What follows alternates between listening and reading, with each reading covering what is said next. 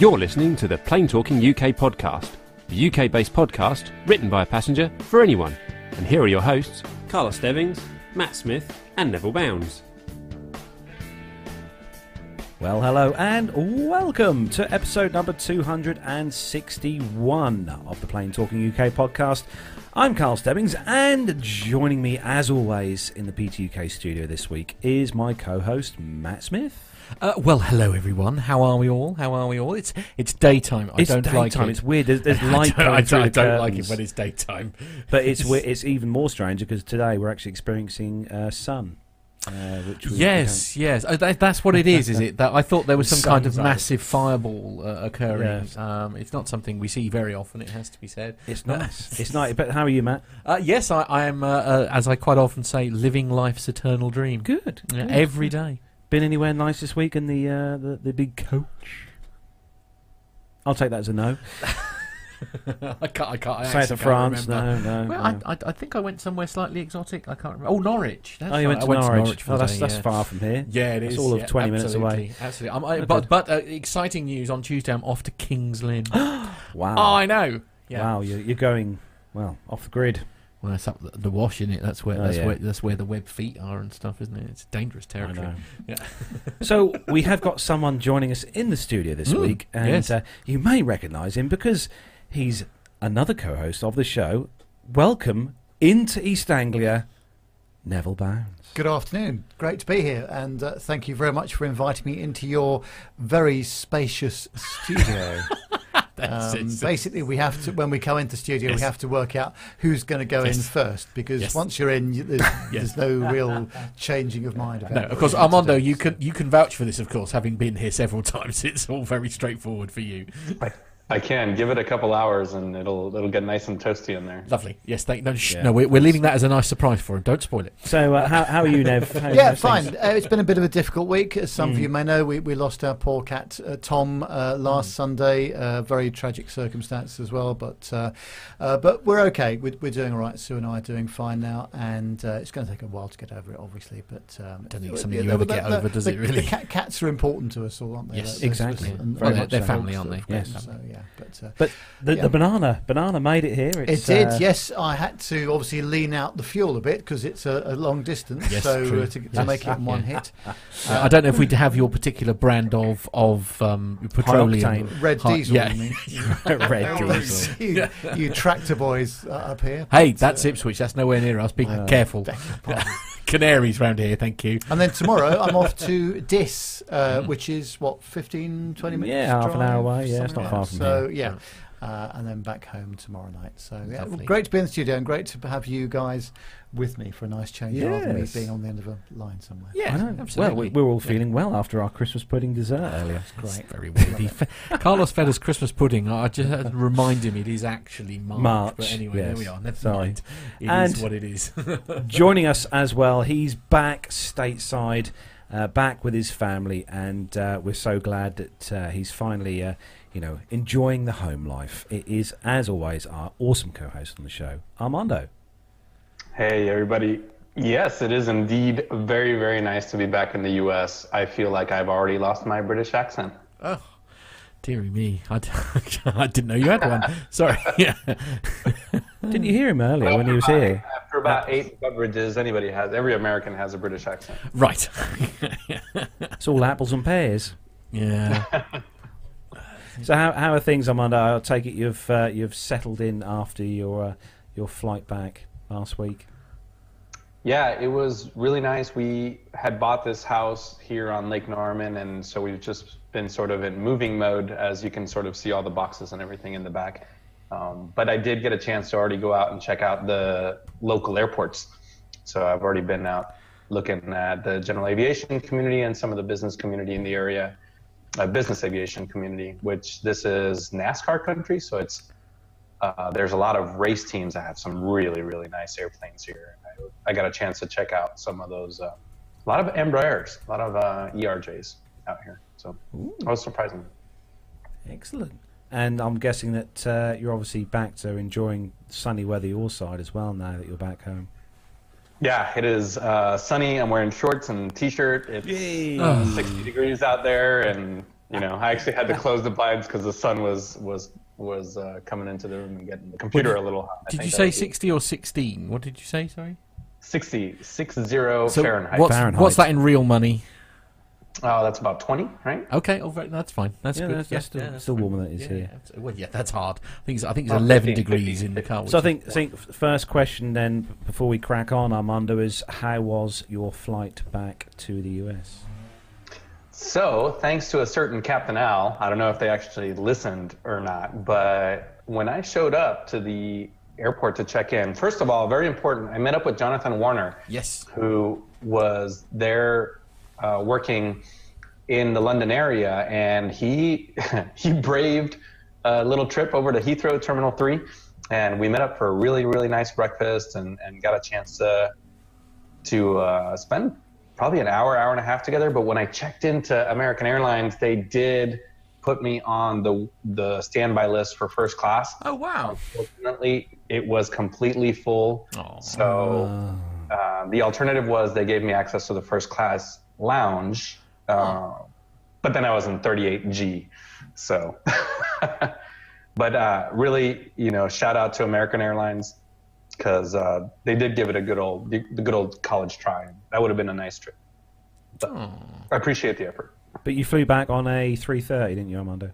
It was an A330. Thank you, Carlos, for tracking me all the way and make sure I was Hey! all the way across the ocean and letting me know when I landed. Right. yeah, yeah. He, Sorry, he does that. Yes. just a geek in me. yeah, yeah. I just Oh, want to make sure you you got for back. providing updates to Megan as I was. Oh, no, I, I know. It's a service we provide here at PTUK for Wow. all our hosts. Wow. Do we charge Um, for that service? Is it is it reasonably? It's, it's yeah. And I, I'm just hoping that Nev has his ADSB out on uh, on the banana on the way back to Right, uh, okay. Buckinghamshire. Oh yes, yeah, I shall have that. Uh, Have your. GPS turned Yeah, on? Yeah. definitely. yeah. So we're going to say a big welcome then to everyone who's joined us in the YouTube chat room this afternoon. All the usual family members in there. Too many to mention because they're, they're all just so so blinking awesome. So welcome to everyone who's joined us. Some new faces as well, room. actually, and which is some nice. new faces. Yeah, we have. Uh, we've got uh, James Taylor, who's Yep. joined us in the chat room, and apparently James is in uh, a location not far from uh, our awesome Art Owen. Yeah, no, that's yeah, absolutely. Yeah. In fact, I, uh, this is what I love about uh, I love about this. The chat room, they're busy arra- making arrangements to sort of meet up at some point. So Oh, that's okay. that's really quite cool. Love it. Actually, actually uh, the backdrop. Those of you watching on YouTube, uh, the backdrop that's behind us today has been uh, very kindly uh, sent to us by Jonathan Warner, and it's obviously those you'll all know it's a Harrier. Obviously, uh, in fact, uh, is that a red arrow that is behind the um? Is it, or is it just happens to No, be? that looks like a looks like Oh, right, PC20 it's a okay. PC29. So I just see a red plane and I immediately jump to the only uh, only red thing that I know. But uh, there So, we are. Yeah. This looks good. It's a nice yeah, backdrop. Thanks So for that, you, John. Yeah, thank you for that, Jonathan Warner. So it- actually, while we're talking about uh, like uh, aircrafts and stuff, you you stumbled across a new um, helicopter, didn't Oh you? yes, Yeah, early, earlier on today, whilst Yeah. I was finalising the show notes for today's show, I stumbled across a certain video on. Uh, it was I think it was Boeing's or one of Boeing's uh, site, and uh, just take a look for those of you watching in the YouTube chat room. Well, take a look at this helicopter because it is different. It is. It's definitely very, very different. So it's an SB1 Defiant, the way forward. Look at look at this. This is a bizarre machine. So for those of you watching or listening to the thing, so it's. Uh, what is it? It's, as I say, it's an SB1 Defiant. It's made by. It's something to do with Boeing, isn't it? But it's got two rotor blades. Counter rotating, counter rotating rotor blades on the top, and there, there's I presume the, the the prop at the back is I presume to give it its forward forward motion. forward yeah. motion. But they reckon I, I, Armando, correct me if I'm wrong, but they reckon this could possibly be one of the fastest military helicopters, Helicopters, in existence. They they reckon, uh, but this is its maiden flight. That's more why we're we're covering it. But uh, what a fascinating uh, bit of kit. What do you reckon to that, Crazy Armando? is that? Yeah, this is you know it's a cool it's a cool airplane that uh, I've been watching their development of this helicopter for a little while, and yeah, it's supposed to be one of the fastest helicopters out there with an incredible payload. Um, kind of a replacement for the UH-60 or the H-60. Yeah. Um, but uh, it looks very cool. It did completely remind me of one of those 1920s, you know, sort of counter rotating. We're going to attempt flight type videos on Yeah. YouTube. Yeah, I should I should have made because actually you, you did you did reply to that email, didn't you? With with said link, I should have maybe downloaded that as well. Actually, my, our main man Yeah. Micah in the chat Yeah. room has said that uh, it also slices and dices and makes julienne fries. Excellent, good news. Uh, Well, I, I I mean, I'm amazed, frankly, that we've gone ten minutes in without uh, mentioning food. So I mean, Yeah. you know, pretty pretty good going. That's really. the only mention of And- food we're going to make. Today. Yeah, uh, yeah, right. So Uh, we have much uh, love also for. Uh, uh, we're big fans of. I am especially of the BOAC uh, mm. livery that uh, been going on. And actually, uh, we've been sent this video by the lovely oh Dan yes, Hannington. Dan If Hannington. you haven't seen, he was out outside with his telephoto video lens, and uh, you can just see in the background there. There we go. Look, there it is in the sky. I'm not sure. I presume this is near where his home. Where where is he based? He's not really miles. away. He's Guildford, isn't he? I seem to remember down that sort of way. And and there it is. The That looks so cool, doesn't it, Nev? it does. That the old retro- BOAC. How cool is that? What a lovely video. Thanks for, for sending that. Yeah, in, thanks, Dan. Uh, for us. That is that is just so cool. There's something about it's nice to see them on the tarmac, but actually to have them in the air like that, brilliant. And a beautiful day as well. With the birds and everything. Absolutely beautiful day. Anyway, you can carry on now. Sorry.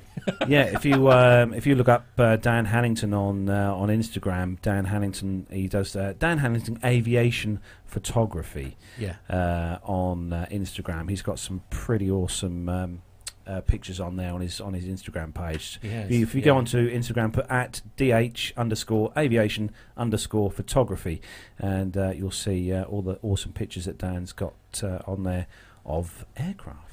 So there we go. Indeed. So we've got loads to get through on the show this week. Uh, we've got all the latest news stories coming to you.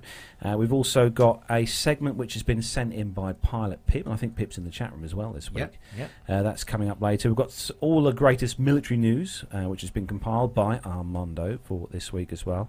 So, um, well, guys, I suppose we, we better push on. Uh, yes, indeed. Yes. So we are going to start the show then, as we do each week, with our rundown of all the weekly news from around the world and the UK. So if you're ready, Matt, Uh, yes, yes, I am. and if you're ready, uh, Nev, As I'm here, yes. Armando.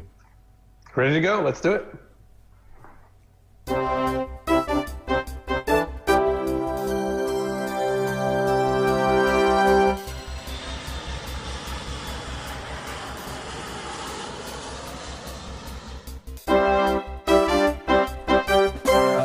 David, uh, uh, is it Etch- Etchells? Etch- David Etchells. He's, he's he's put in the chat room there. Is this live? Is it live? don't I, I hope it's Is live. It live? I don't know. If I if I poke Nev, Oh. oh yeah, it's definitely Well, they're, live. they're, they're just looking at a screen at the moment, so that was totally wasted. But anyway, thanks for playing. okay, Uh, well done. Yes, we are live. We are 100% Yeah. live. It is 13 minutes past five on Sunday evening here in the UK. Yeah, very And our first news story this week is on the independent.co.uk website. And uh, do you know what? How many more weeks are we going to run stories about airlines um, having issues, you know, and failing? But this one uh, headline is Jet Airways crisis. Airline cancels huge number of flights as bailout fails, uh, Oh. while Wow Air calls off their rescue bid. So, two popular airlines, uh, popular with British travellers, are in difficulties. Jet Airways, a big Indian carrier, is cancelling flights and some entire routes, including the recently launched link between Manchester and Mumbai. Meanwhile, Wow Air of Iceland is announcing that talks over a potential rescue bid have been called off. The Indian carrier Jet Airways has seen two thirds of its fleet grounded at the instance of aircraft leases. Uh, last month, the chief financial officer Amit Gawal told investors that uh, relations with overdue creditors were good. Uh, we are working very well with our various stakeholders, uh, be vendors, leases, partners, in terms of managing our win-win situation. He says, but it fails, uh, falls behind with payments. Uh, the owners of its aircraft are demanding that they stay on the ground, while some pilots and engineers have said that their wages have gone unpaid since l- this year. Uh, the link between Manchester and Jet Airways hub began in November last year, and at the time of the aviation minister Baroness Suggs said such connections are key to the Britain's economic future. The five a week flights have been abruptly grounded. The last departure of Jet Airways Flight 129 from Manchester to Mumbai touched down shortly after midnight on Saturday morning. Subsequent arrivals and departures are shown as cancelled.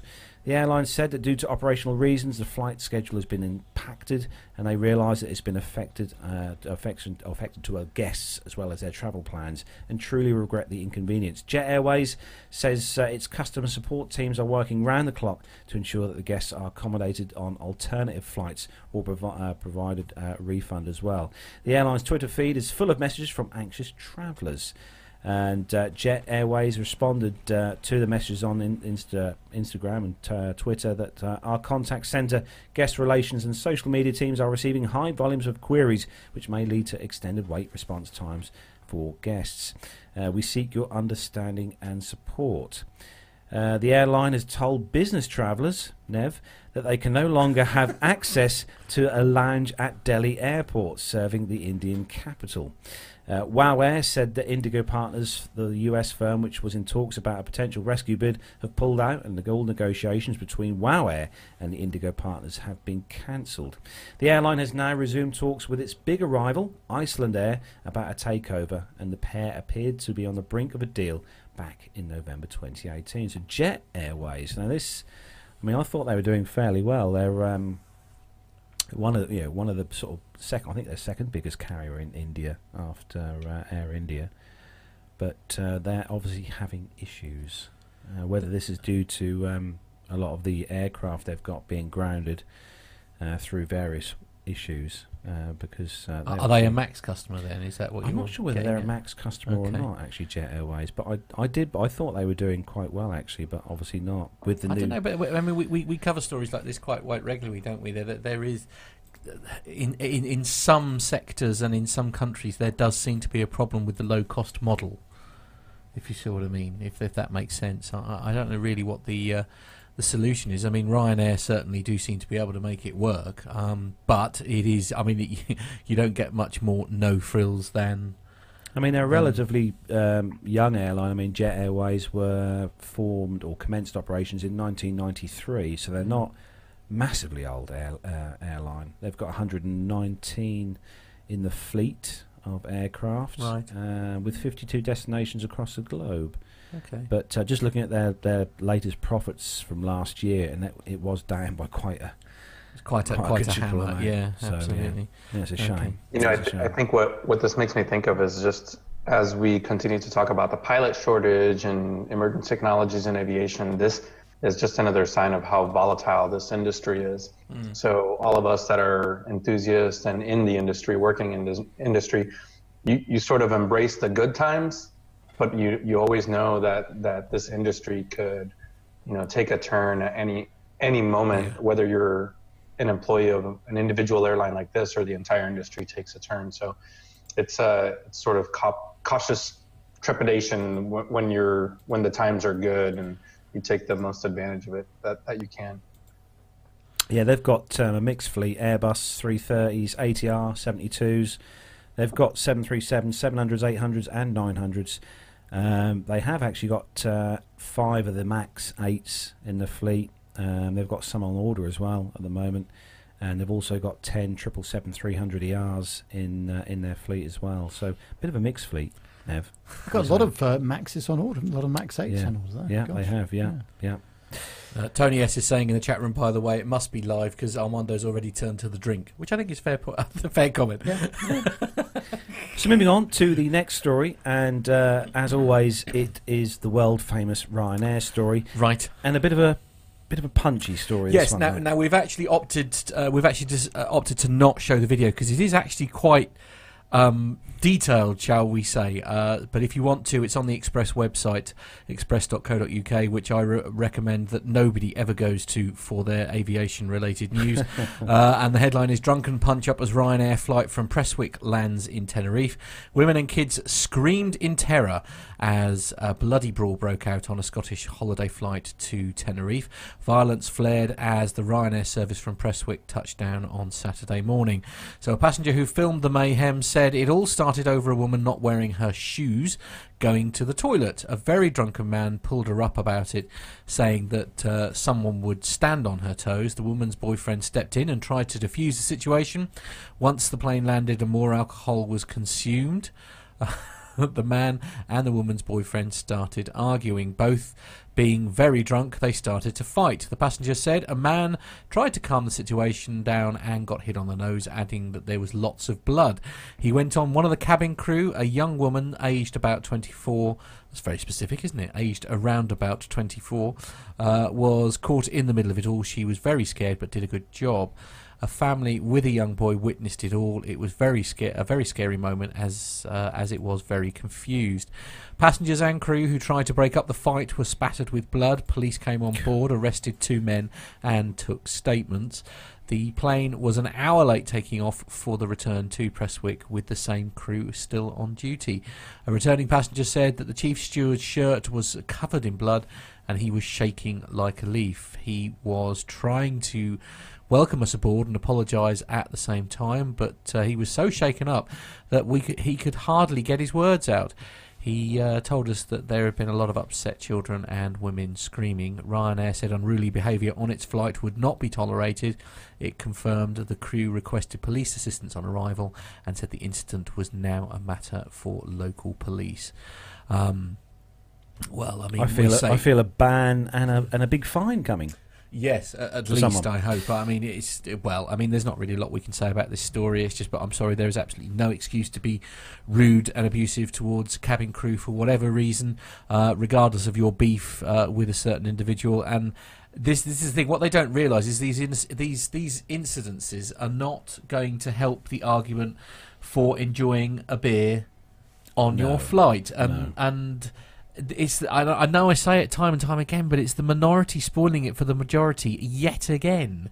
You know, the, the the rest of us can all do it in sensible moderation. The rest of us can do it without getting so totally. Ta- I mean, I'm a nervous flyer, and I have to admit that when I have been flying, I've had a couple of beers before I've got on the aeroplane. I do find that it it has sort of settled the nerves a little bit. I'm a little bit more fluid and all that kind of thing. But I'm not certainly not knocking back the shots as a way of trying to sort of. I, I, I just people stop it, please. I, I just watched actually watched the video while you um, were, were Yeah. talking there, Matt, and it's um, it's pretty. honestly, it's it wasn't just a little slap. It, they they No, were quite brutal, they were yeah. quite being quite brutal. With More each other. importantly, though, what were the production values like? Was- Uh, right, was were they high quality, were they? Yes. It wasn't vertical video. I Yeah, it was vertical. Oh, video Oh. there. Well, that's another good reason not to play it, then, Nev, isn't it? Yes, absolutely. Sorry. No, I, I'm- I, I, I mean, we've talked about it before, Armando, but this isn't something that you see all the time in the US, do you? With your, you know, you don't have, you know, drunken brawls and fights breaking out on your, air, you know, on your aircraft over in the US. Oh, I don't know. I I think it probably happens. It just doesn't make the news quite as much as you know. I think Ryanair loves to be in the news, or the news the news loves to cover Ryanair. But Yeah. uh, I'm I'm sure proportionally we probably have just the same amount of shenanigans. Yeah. Yeah, I, I guess, as I say, I, th- I think we do have like an oversensitivity uh, for anything aviation related, especially the, the, the UK media these days. You know, and anything to sort of diss an airline or to, you know, uh, come up with some, you know, it- and I hate it because it's scaremongering, as I say. And, and as a, again, as a nervous flyer, that I don't need all this usually inaccurate information being fired at me. Do you know what? it put, adds fuel to the fact that air, uh, aircraft manufacturers need to install airlocks on their aircraft? What, so you can eject You know, them. so- Right, yeah. you can just Yeah. eject a person. yeah, yeah. Yeah, Yeah. I mean it's it's, Hey, it's an option. Uh, you, you know, especially like this this gentleman calling out somebody walking to the back with no shoes. You know, just let the cabin crew handle it. Mind your own business. Yeah, Hmm. there's a safety concern, the cabin crew will take care of it. Otherwise, just you know, are you are you the the Ryanair police? Probably not. So yeah, just kind of let it be. yeah. So moving on to the next story, and Nev, this uh, bit of a bit of a nosy story. This one. Yes, and some good news for a change. Let's have a good news Yes. story, shall we? It's on the uh, Israeli National News.com. It says that uh, British Airways im- unveils clown plane, and the UK airline teams up with Comic Relief, a medical aid group, giving passenger plane a clown nose for the Red Day fundraiser. Uh, and it's part of the company's partnership with a medical relief non governmental organisation looking to raise awareness for its fundraising campaign. Uh, British Airways repainted one of its Airbus A320 jets, including red paint on the nose cone, to give the appearance of a clown's red nose, to raise the profile of the ongoing fundraising campaign launched by the Comic Relief Aid Organisation. In addition to the clown plane, British Airways will be handing out red clown noses at airport terminals in exchange for donations. Comic Relief says it hopes that the partnership with BA will bring at least £25 million, that's $33 million, uh, uh, by its Red Nose Day event at the end of 2020. Uh, the money raised by BA for comic relief thus far has gone for a variety of medical treatments and preventative care, including vaccinations for children in sub Saharan Africa, treatment to prevent the transmission of HIV to newborn children, and funding for healthcare and education for homeless children in India. So that is uh, some very positive news there. That's a, a nice story, I think, isn't it? Absolutely. What do you think of the red nose on that 320 Nev? It's, it's quite bright, isn't it?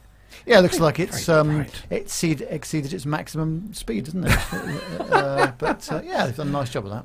Very good. Can you imagine the whole aircraft painted that colour red? Th- That could be a bit a, s- a step too far. maybe, Wow. but uh, no, it's good. No, it's good.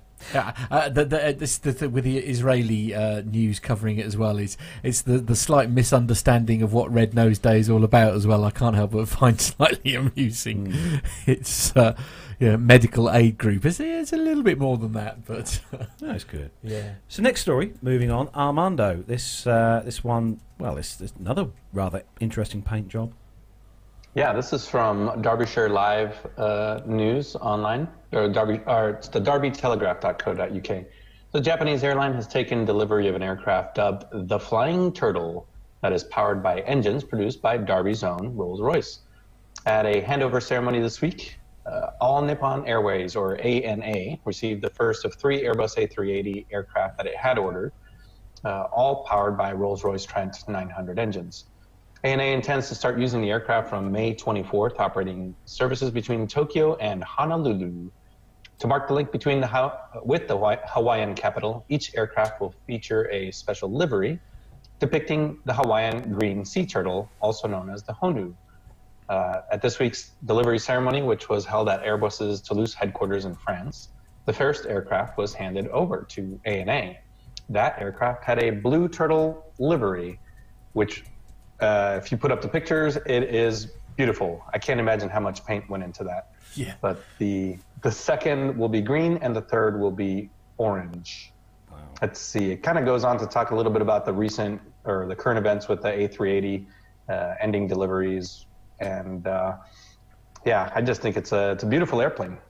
Can't wait. So is is this, this again? Apologies, forgive my ignorance here. Is this a paint job or is it a wraparound, as they call it, where it's had a, a sort of like a vinyl sort of put on it? I guess it must be a paint It job. must be a given pain, but I mean, t- Yeah. to get the detail that they've got in that would have Yeah. took, took some serious Some serious masking, skill, yeah, some masking absolutely. tape to um, yeah. get all the edges and stuff. It's amazing what Was they can that- do. Was the Hi Fly one? Was that a paint job or was that a vinyl?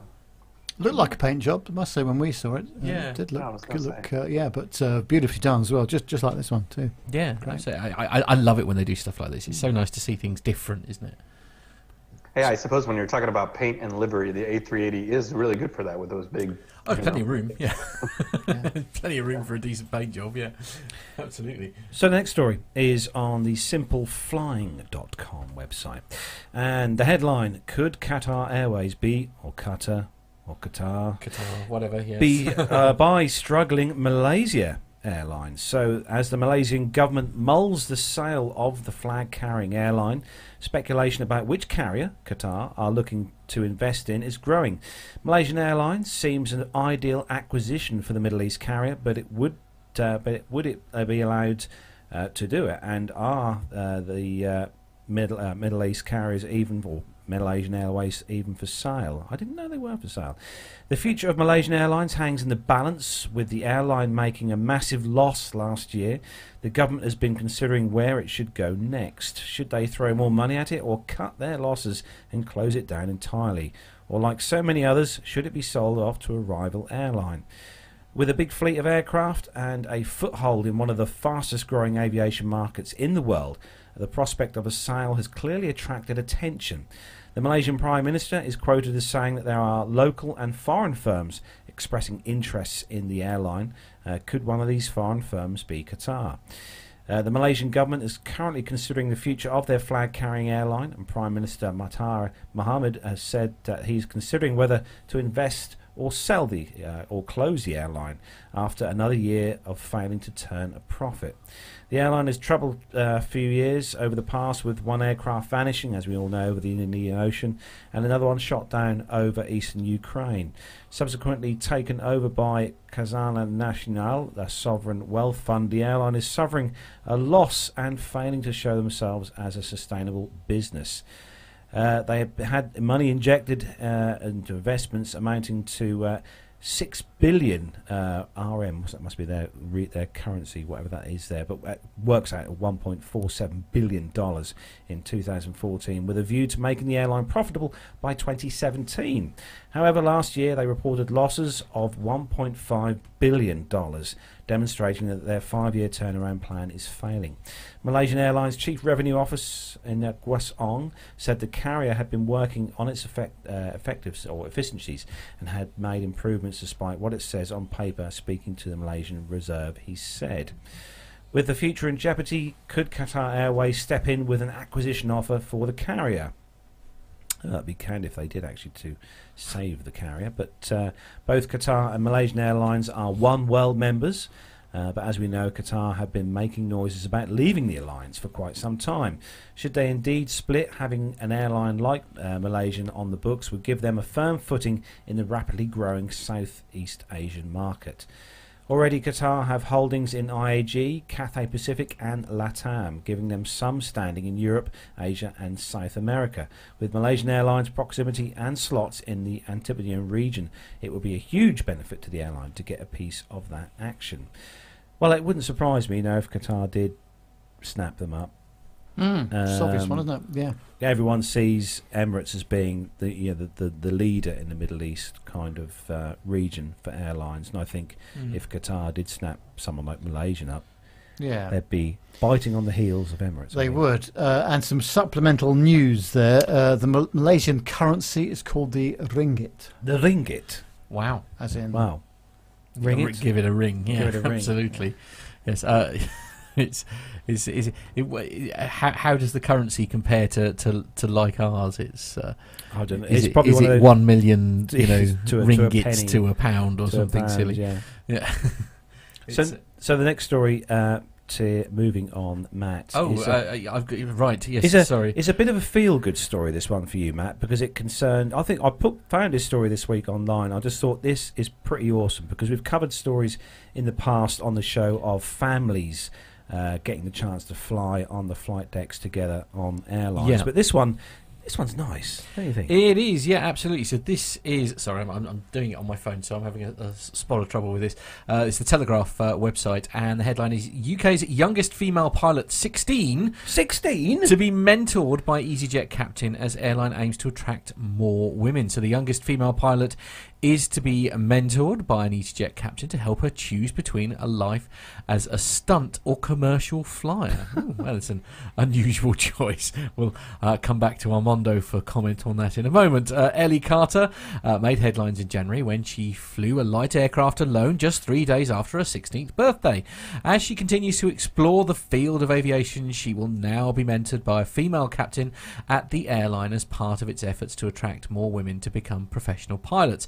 Ellie from Great Torrington, Devon said, I've been interested in physics and powered flight from as young as I can remember. Flying absolutely amazes me and continues to surprise me, and so I can see how rewarding a career as a pilot could be. Becoming a, a U 2 Dragon Lady pilot, which is part of a secret aerial re- reconnaissance squad in the US Air Force, a stunt pilot, or a piloting instructor are all areas of interest Ellie will be exploring over the next year. This is, this sounds like the ultimate work experience, doesn't it? It sounds so cool. I hope that my story will encourage young girls to accomplish whatever they set their mind to because if I can do it, so can they, she said. I'm overwhelmed with the support I've had from the public and ecstatic that EasyJet have offered me this rare opportunity which will help me on my way to pursuing the career of my dreams. I really cannot wait to get started. So Zoe Ibri, who is EasyJet training captain and Ellie's mentor, said it's a fantastic to meet such a passionate young commercial pilot in the making.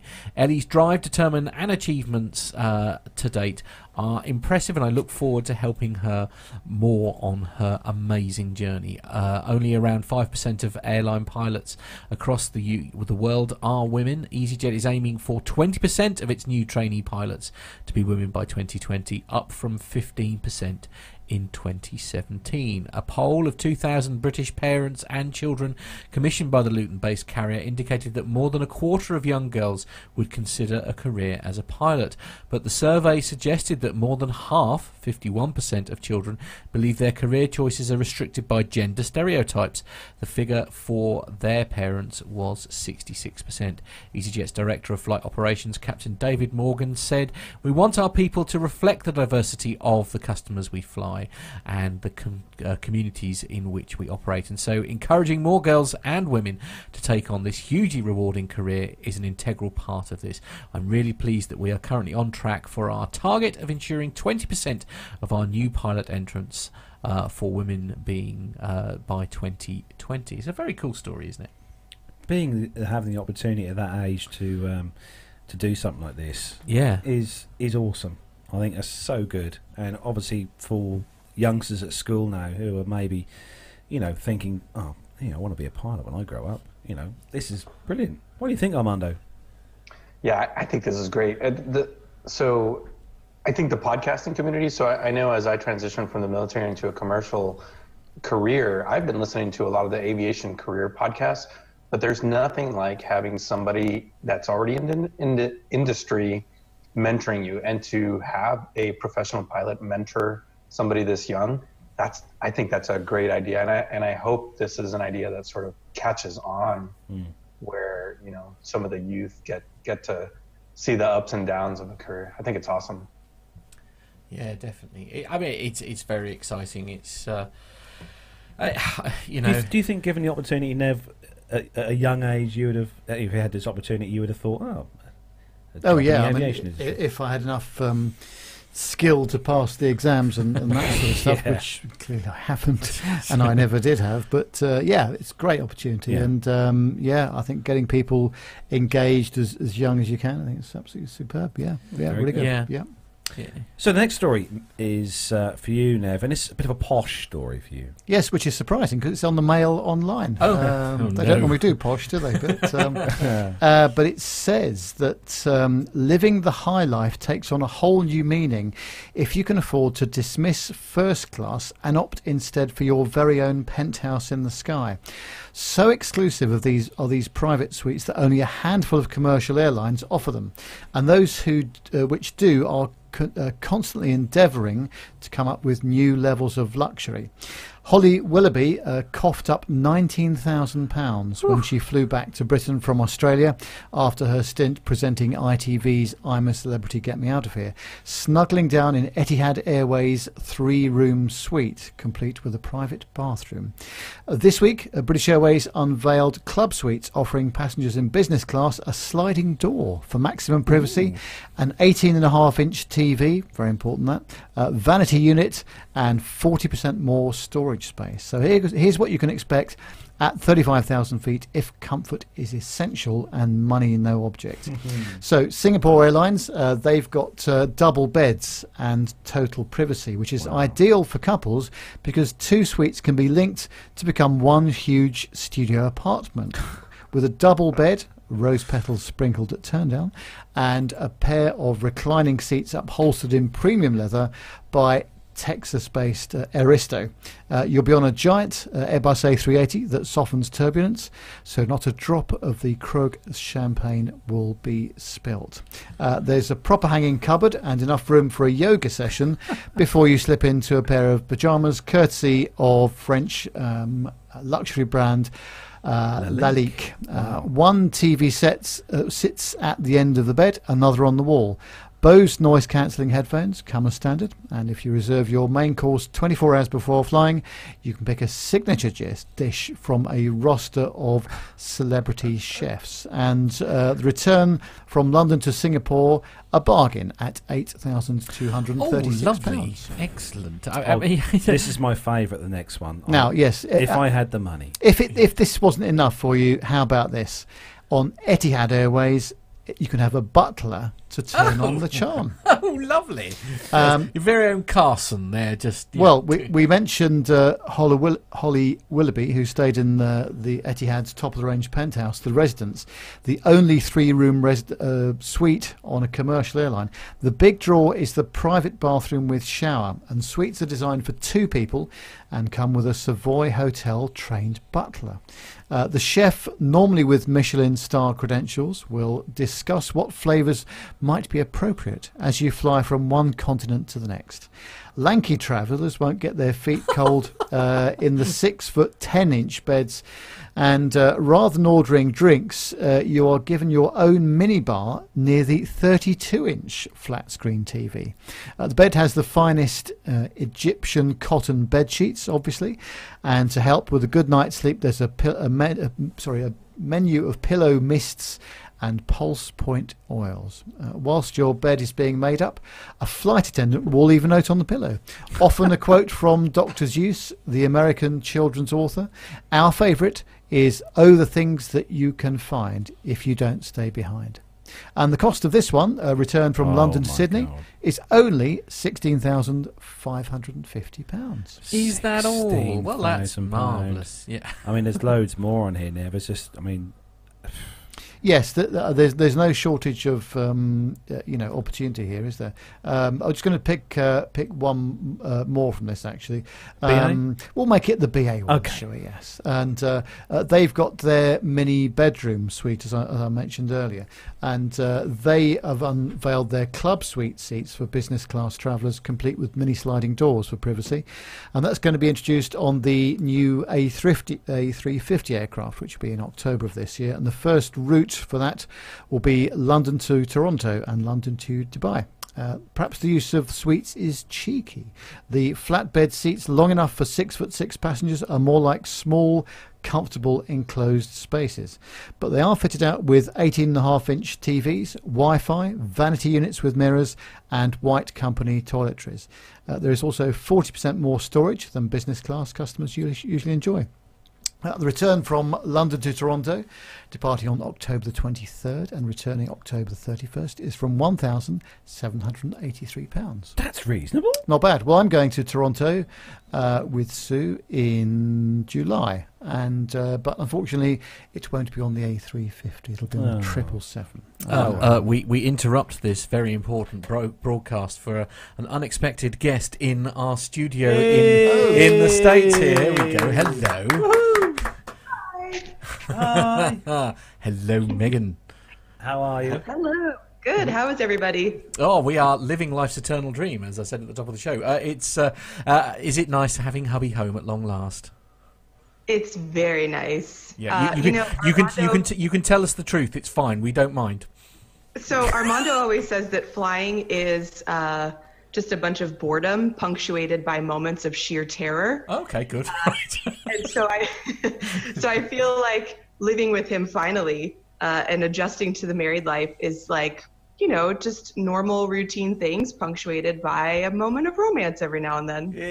Right, Oh, okay, it's that's- a family show. All right. I can say that's probably probably more information than we needed, but thank you. Uh, it's just uh, so- we're going to get that warning again, aren't we? On the but anyway, uh, it's, Oh, it's lovely to see you. How many levels of, uh, of ratings are there on Patreon? Yeah, well, on or off, it seems certainly from negotiations we've had this week. But uh, yeah, Lots of love in the chat room for Meg. Yeah. Lots of love in the chat room. this is it. Oh, this is so cool. So, I mean, obviously, you're going to, by, by the sounds of it, you're already trying to kill him now that he's uh, uh, arrived there with all this uh, e- extreme exercise that he's whinging about since the since we started. He's just a baby.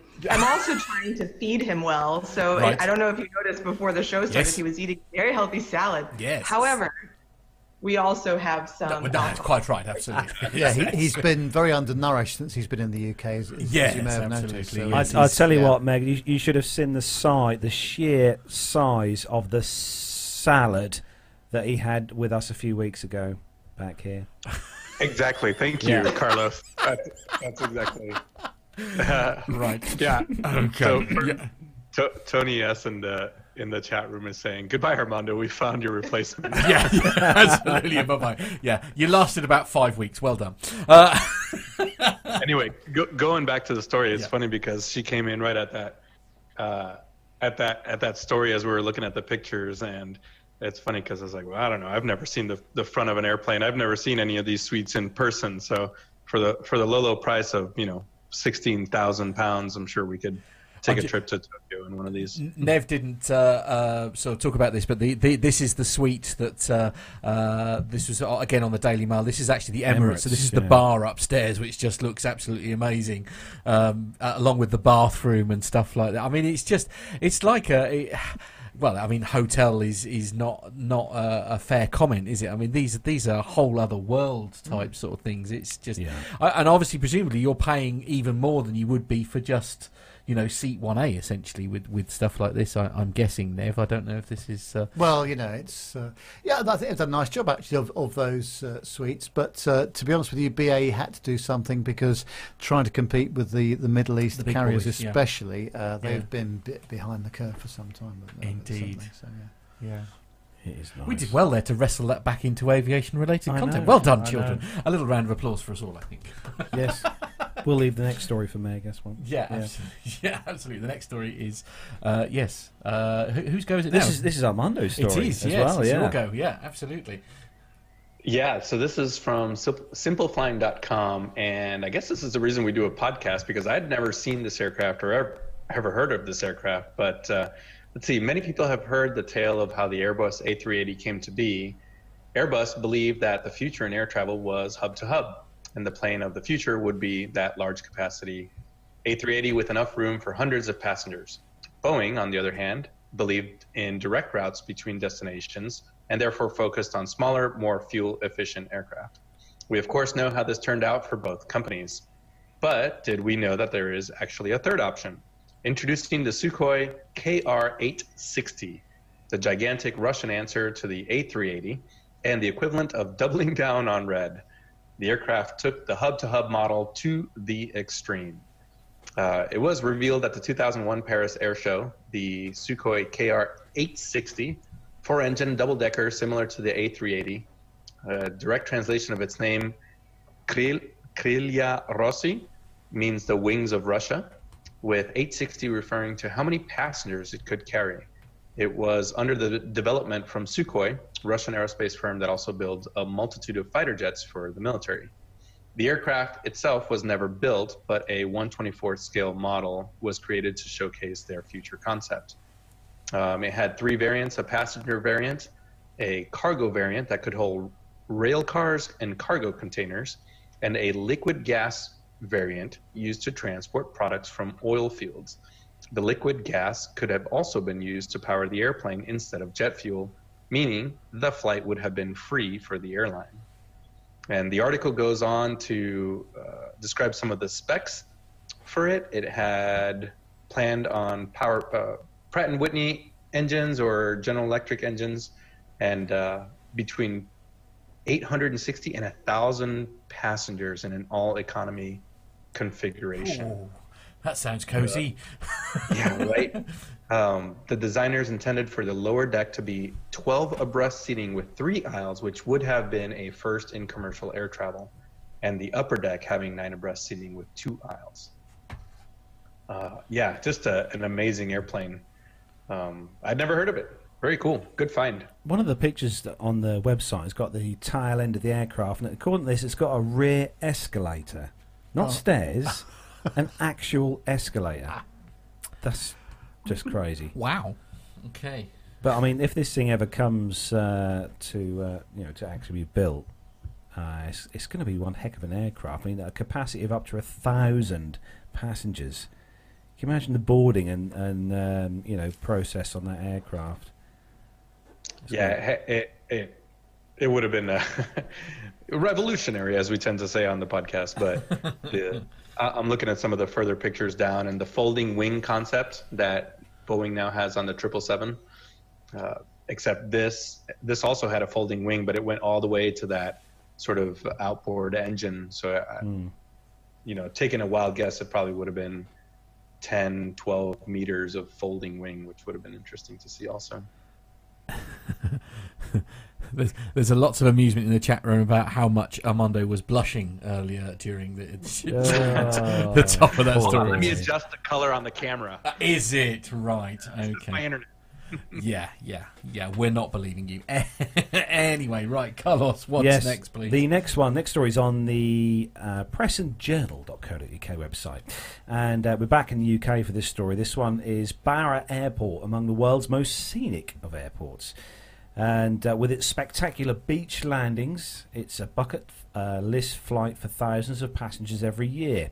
And now Barra Airport in the Outer Hebrides has been named as the among the world's most scenic airports. Barra came in second on the list of top 10, topped by Donegal Airport in Ireland, uh, with Nice Côte d'Azur in France, uh, third in a poll by private jet company PrivateFly. Uh, dot Barra, who won the award in 2012. American broadcaster CNN also highlighted Barra on the list, saying the view on the approach to Scotland's Barra Airport, which offers stunning coastal views, just missed out on the number one spot, coming in second place. A panel of travel experts and aviation fans participated in the annual poll, which featured 129 different airports around the world and received over 7,000 votes. Of Barra, PrivateFly said that voters have praised the quirky nature of the magnificent views coming in and going out of, onto a sandy beach. It's a joyous experience from start to finish. Just wonderful, they said. Uh, while another added that the approach to Barra Airport is awesome, superb views over the uh, over to Skye and the small isles. Then seeing the causeway between Eriskay and South Uist, uh, coming over the sand dunes to land on the beach at Barra is a totally new, unique experience. Beats it every nothing beats it every time. Uh, Barra, which celebrated its 80th anniversary in 2016, is believed to be the only airport in the UK that officially has three designated runways, but only one when uncovered by the sea. So they do give a list here of uh, the top 10 most scenic airports uh, for this year. Um, number 10, it's, uh, how do we pronounce it? We say Aosta, Aosta Airport in Italy.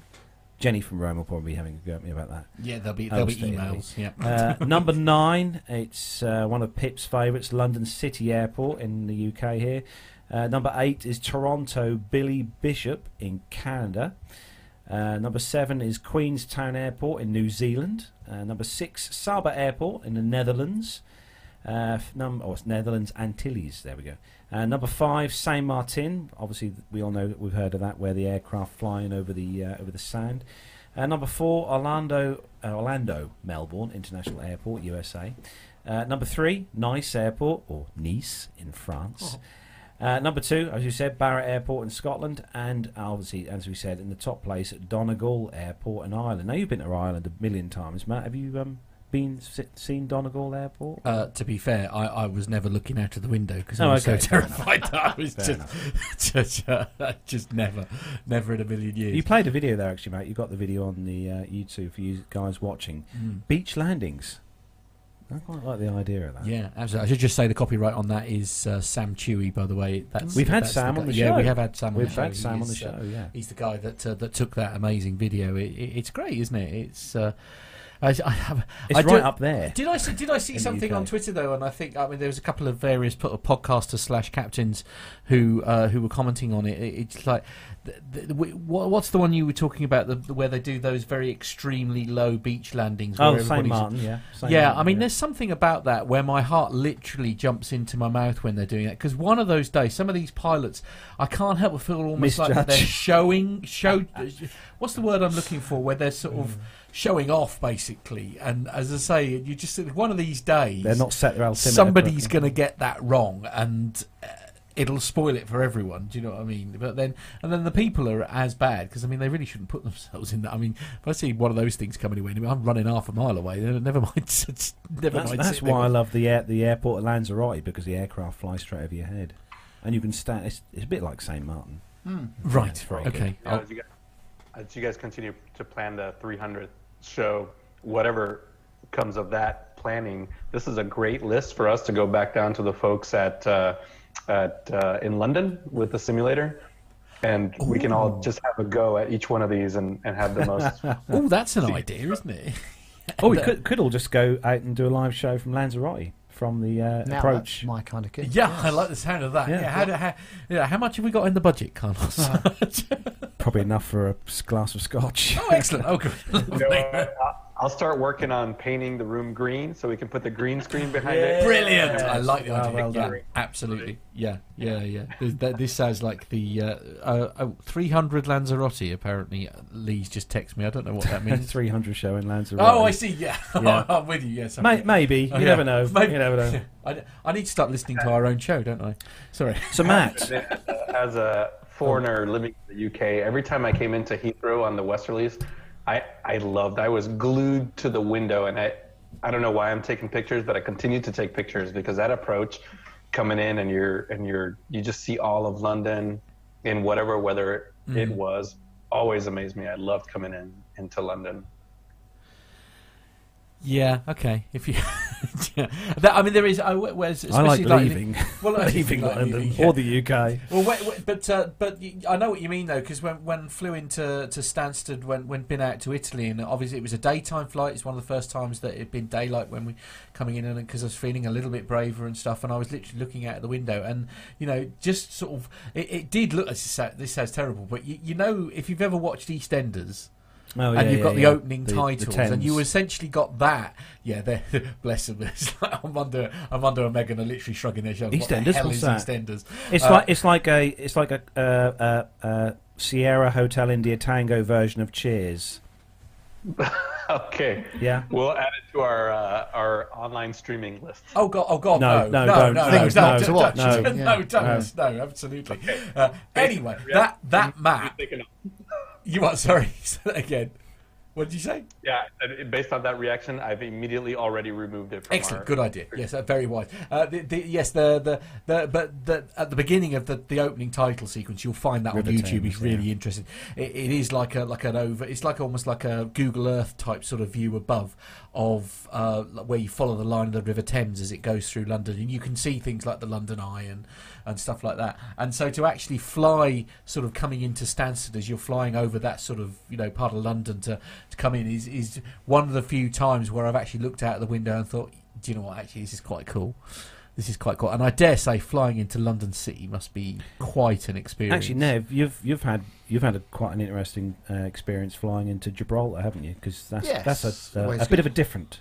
Yeah, it's always nice, and um, you never quite know what the weather's going to do in, in Gibraltar. But when it's when it's a bit windy, you can end up going around, or you can end up in Malaga, depending on Yeah, well, uh, yeah. how you get on. Uh, but uh, yeah, it's it's um, always a little bit challenging because of the uh, the rock and, and the wind patterns, and it's only a six thousand feet runway, so you can't really. and the main road that goes through them. It does, but of course, all, all that's going to finish soon because they will have finished the, Oh, the tunnel. Yeah. Um, I don't know. What, it's been going on for a long time now. When I went to interview the head of ATC, I think they were talking about it was going to be finished at the end of uh, this year. I think it is, but uh, I need to keep up with the news on that. But uh, that will help a lot, and it'll be. I mean, they can able be able to operate uh, a large number of aircraft in, into the airport.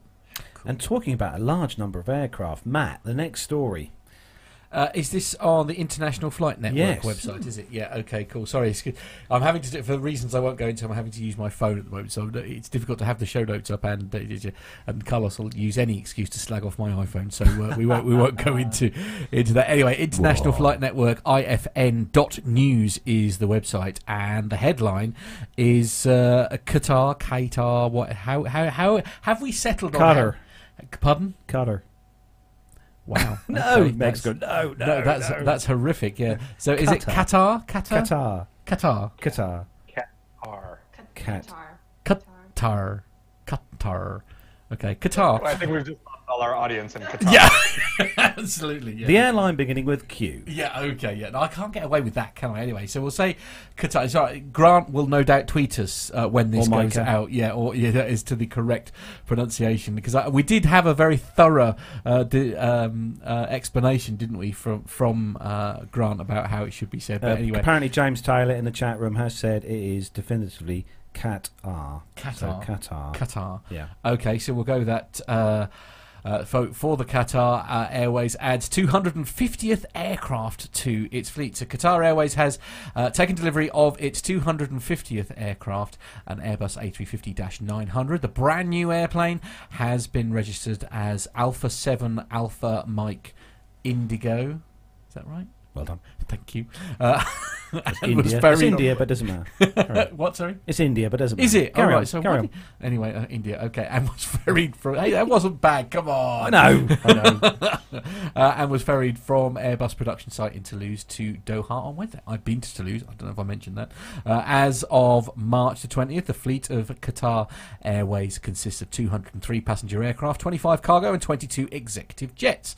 The fleet of more than 200 passenger aircraft includes aircraft types from manufacturers Airbus and Boeing. On cargo services, Qatar Airways Cargo operates two Boeing 747-8 freighters, uh, 15 Boeing 777 freighters, and eight Airbus A330 freighters. Furthermore, Bombardier, or Bombardier as I like to say, and uh, Gulfstream planes are part of the executive jet fleet. In addition to that, the national airline of the state of Qatar has more than 170 aircraft on order, including large orders for the Airbus A321 Neo, A350-1000, which is one of the aircraft I'm pretty sure that myself and Owen got to see when we were uh, at Toulouse, uh, an amazing looking aircraft actually, uh, as well as Boeing's 777-8, 777-9, and the 787-9 airplanes. Compared to other Gulf carriers, Qatar Airways is currently the second largest airline based on the total fleet size. So what's the first largest one then? Emirates. Oh, it is Emirates, the, is uh, it? the, the biggest Is one. the big, big one, is it? Okay, yeah. Yeah. But uh, yes, so well, congratulations uh, to Qatar for their 250th aircraft. And not forgetting as well, uh, Qatar were the launch customer for the A350-900 and Dash 1000. Thousand, yeah, okay. Yeah. Very cool. Very cool indeed. So moving on to the next story then, Nev, and uh, nice story this one. It is, yeah, and it's on the uh, WSBTVAtlanta.com uh, website, and uh, it says that uh, uh, family goals mother and daughter pilot Delta flight from Los Angeles to Atlanta, and uh, a photo taken of a mother and daughter on the flight deck of an Atlanta-bound Delta Boeing 757 has gone viral. The duo, Captain Wendy Rexon and First Officer Kelly Rexon, can be seen seeing smiling ear to ear at the helm of the dual engine Boeing 757, which seats around 170 passengers. The photo was taken by Dr. John R. Watret, uh, the Chancellor of Embry Riddle Worldwide, a world renowned aeronautical university who just happened to overhear that there was a mother and daughter flight crew. According to a release from the university, uh, the Chancellor, who was a passenger on the flight, overheard a mother and kids coming from the cockpit talking about the mother and daughter flying the passenger airline. I thought that was amazing. I was in awe and I asked if I could visit them too. This was especially meaningful for him uh, because of Embry Riddle's commitment to creating more opportunities for women in all areas of the aviation industry. There has to be more diversification in the industry. It's crucial and one of the key factors we focus on uh, when there are more opportunities. Everybody wins, uh, Dr. Watret said in the press release. That's nice, isn't it? How cool would Yeah. that be to have a job where you actually get to do something like this with a, you know, you, you, your Mm. father or your mother or a, a Mm. family, a close family member, to uh, to actually, you know, pilot an aircraft. Armando, what do you reckon of this? Yeah, we actually we saw this article also earlier this week, um, and it's awesome. It what it's what a happenstance that the chancellor of Embry Riddle, which is, as they said, world renowned, but um, what, that gives them an avenue to get this out there.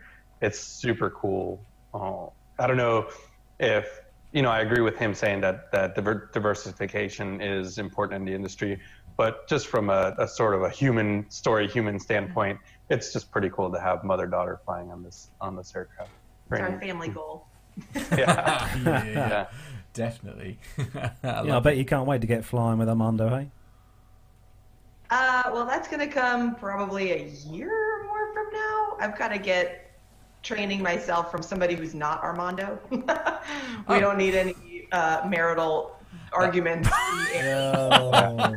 I, I like your thinking. Good work. Yeah.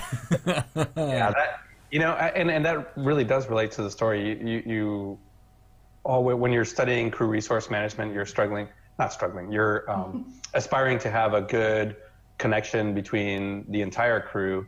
And the few times that we've flown together, we've had a really good time. You know, and, and the Lancer that I owned was a bit of a handful sometimes, and it was just nice to have somebody in the right seat. And you can talk about any complex aircraft, right? Whether you're talking about a military aircraft, but uh, but having that connection in in in the flight deck is really important where things are going smooth. And um, I think as we look at either purchasing a family airplane or something like that, it only makes sense to have Megan do her PPL, and uh, it, it's just going to be really nice to to have a a full certified co-pilot, just like this mother and daughter team for safety.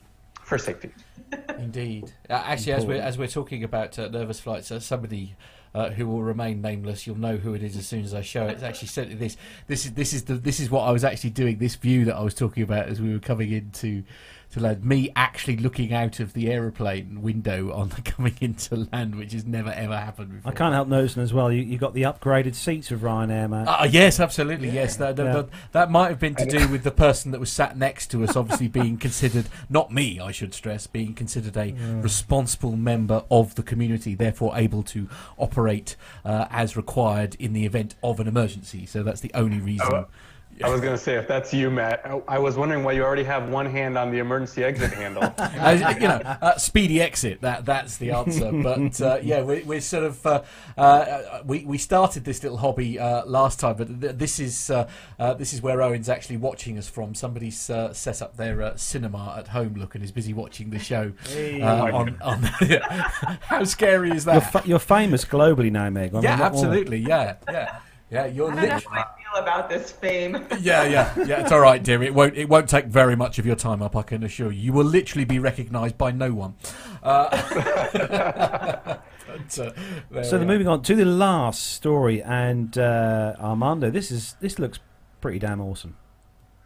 Yeah, this is from KGUN, Channel 9 News in Tucson. Uh, we take modern air travel for granted and maybe even complain about it. But we're going to take you back, way back, and up in the air to these to the days when air travel was young and a trip in the air was a real adventure. Through the weekend, which it's Sunday now, so uh, there is a plane in Tucson International Airport that flew its first passengers 90 years ago. The Ford Trimotor made it practical to have regularly scheduled airlines in this country, and we had a chance to see what being an air passenger was like in the 1920s. The Ford Motor Company built almost 200 of these Trimotors. The one at Tucson has been flying since 1929. The Experimental Aircraft Association brought the Trimotor to Tucson. This plane has a sort of long and interesting history. Many Trimotors acquired as more modern airplanes replaced them on prime routes. At 90 years old, it's hardly experimental, but the EAA uses it to get people excited about aviation for fun as a profession. The EAA also has a local Tucson chapter. Pilot Steve Lambrick says the old Ford takes a lot more muscle than the Boeing 737 he usually flies. With three engines, it's hard to keep them all in sync. It's loud, it vibrates. It's just early, early technology, early aviation. So not a good flight for Matt. No, no, definitely not. yeah, abort. Oh, uh, let's see. Lambrick shows or knows this old plane helped build the industry he flies in today. Uh, you know, prior to these being built, there were mail planes where they would throw, where they they would throw a few people in few extra seats. Uh, maybe three to four or five people would fly with the mail, as it was the Fords that saw the need for an airplane that was exclusively for passenger air travel. So they decided to build America's first airliner um, yeah, it continues to go on. I, you know, if you're listening live in Tucson, today is the last day. You can get out to the Pima Community College Tech Center on the western edge of Tucson International Airport and go talk to those, those guys about taking a flight, which costs about $70, and looking is free. You know, for those of you who uh, will obviously may click on the show notes when Matt puts the show notes in with the uh, links on the website. If you take yourselves over to the website uh, where Armando's reading a story from, there's some pictures on the website. Uh, Matt can't put them up at the minute, but if you take a look on the website, this aircraft actually, you know, you talk about a steering wheel. This actually has. I mean, the pictures from the website, the website that you keep Yes. website mentioning. Yes, it's the, uh, the this this aircraft actually has a, a wheel, a steering wheel. Oh wow! Oh yeah, yeah, yeah, Yeah. yeah. yeah. And Yeah, Uh, in the cabin, you know, I mean, who who wants kind of pull down shutter, you know, shutters when you can have curtains, actual pull across curtains, and what looks like oil-filled lamps on the Yeah, side of the uh, Yeah. side of the actual cabin. So I got a chance to see a Ford Trimotor, and Micah says he's flown in one. Um, Oh wow! But I got a chance to see one at the Mid America Flight Museum, which is in Mount Pleasant, Texas. And they had a beautiful flying uh, trimotor there. And the woodworking was amazing. The seats were wicker, it had lamps. I mean, talk about first class travel, other than the noise and the potential for an oil fire. You have a 33% chance of an oil fire in one of the engines each single takeoff, but um, but it was so classy. It does look. It does look. We've got nothing like that here in the UK. We We need to um, need to have something. Mind you, the closest, I suppose, we've got the De Havilland, the Dragon Rapide, haven't Mm, we, at yes. uh, Duxford, Yeah. which is uh, slightly slim, uh, similar in a Mm. certain way, but no, good little story that. So that brings the commercial news segment of the show to a close. Coming up next, we have got a special segment that has been sent in by Pilot Pip. And uh, Matt, you've you had a chance to uh, have a look over this. What's uh, what's Pip chatting about on this segment? Uh, well, uh, I, I won't spoil it uh, for. Uh, I didn't realise you were going to choose me, so hang on. Oh, This okay. uh, this is going to be a bit of a challenge now. You, you, you, you should know the rules by now. Uh, yes, so uh, I'll poke you next Yeah, time. thank you very much. Yes, family show. There is uh, basically uh, he's uh, taken a, a recent trip to a very cool airport in Switzerland, uh, and uh, he's basically he's talking about his time there. But uh, if you are watching on YouTube, it is worth it. There's some great photos uh, that is included. Uh, so yes, uh, I'll hand things over to Pip now. Plane safety from the flight deck with pilot Pip.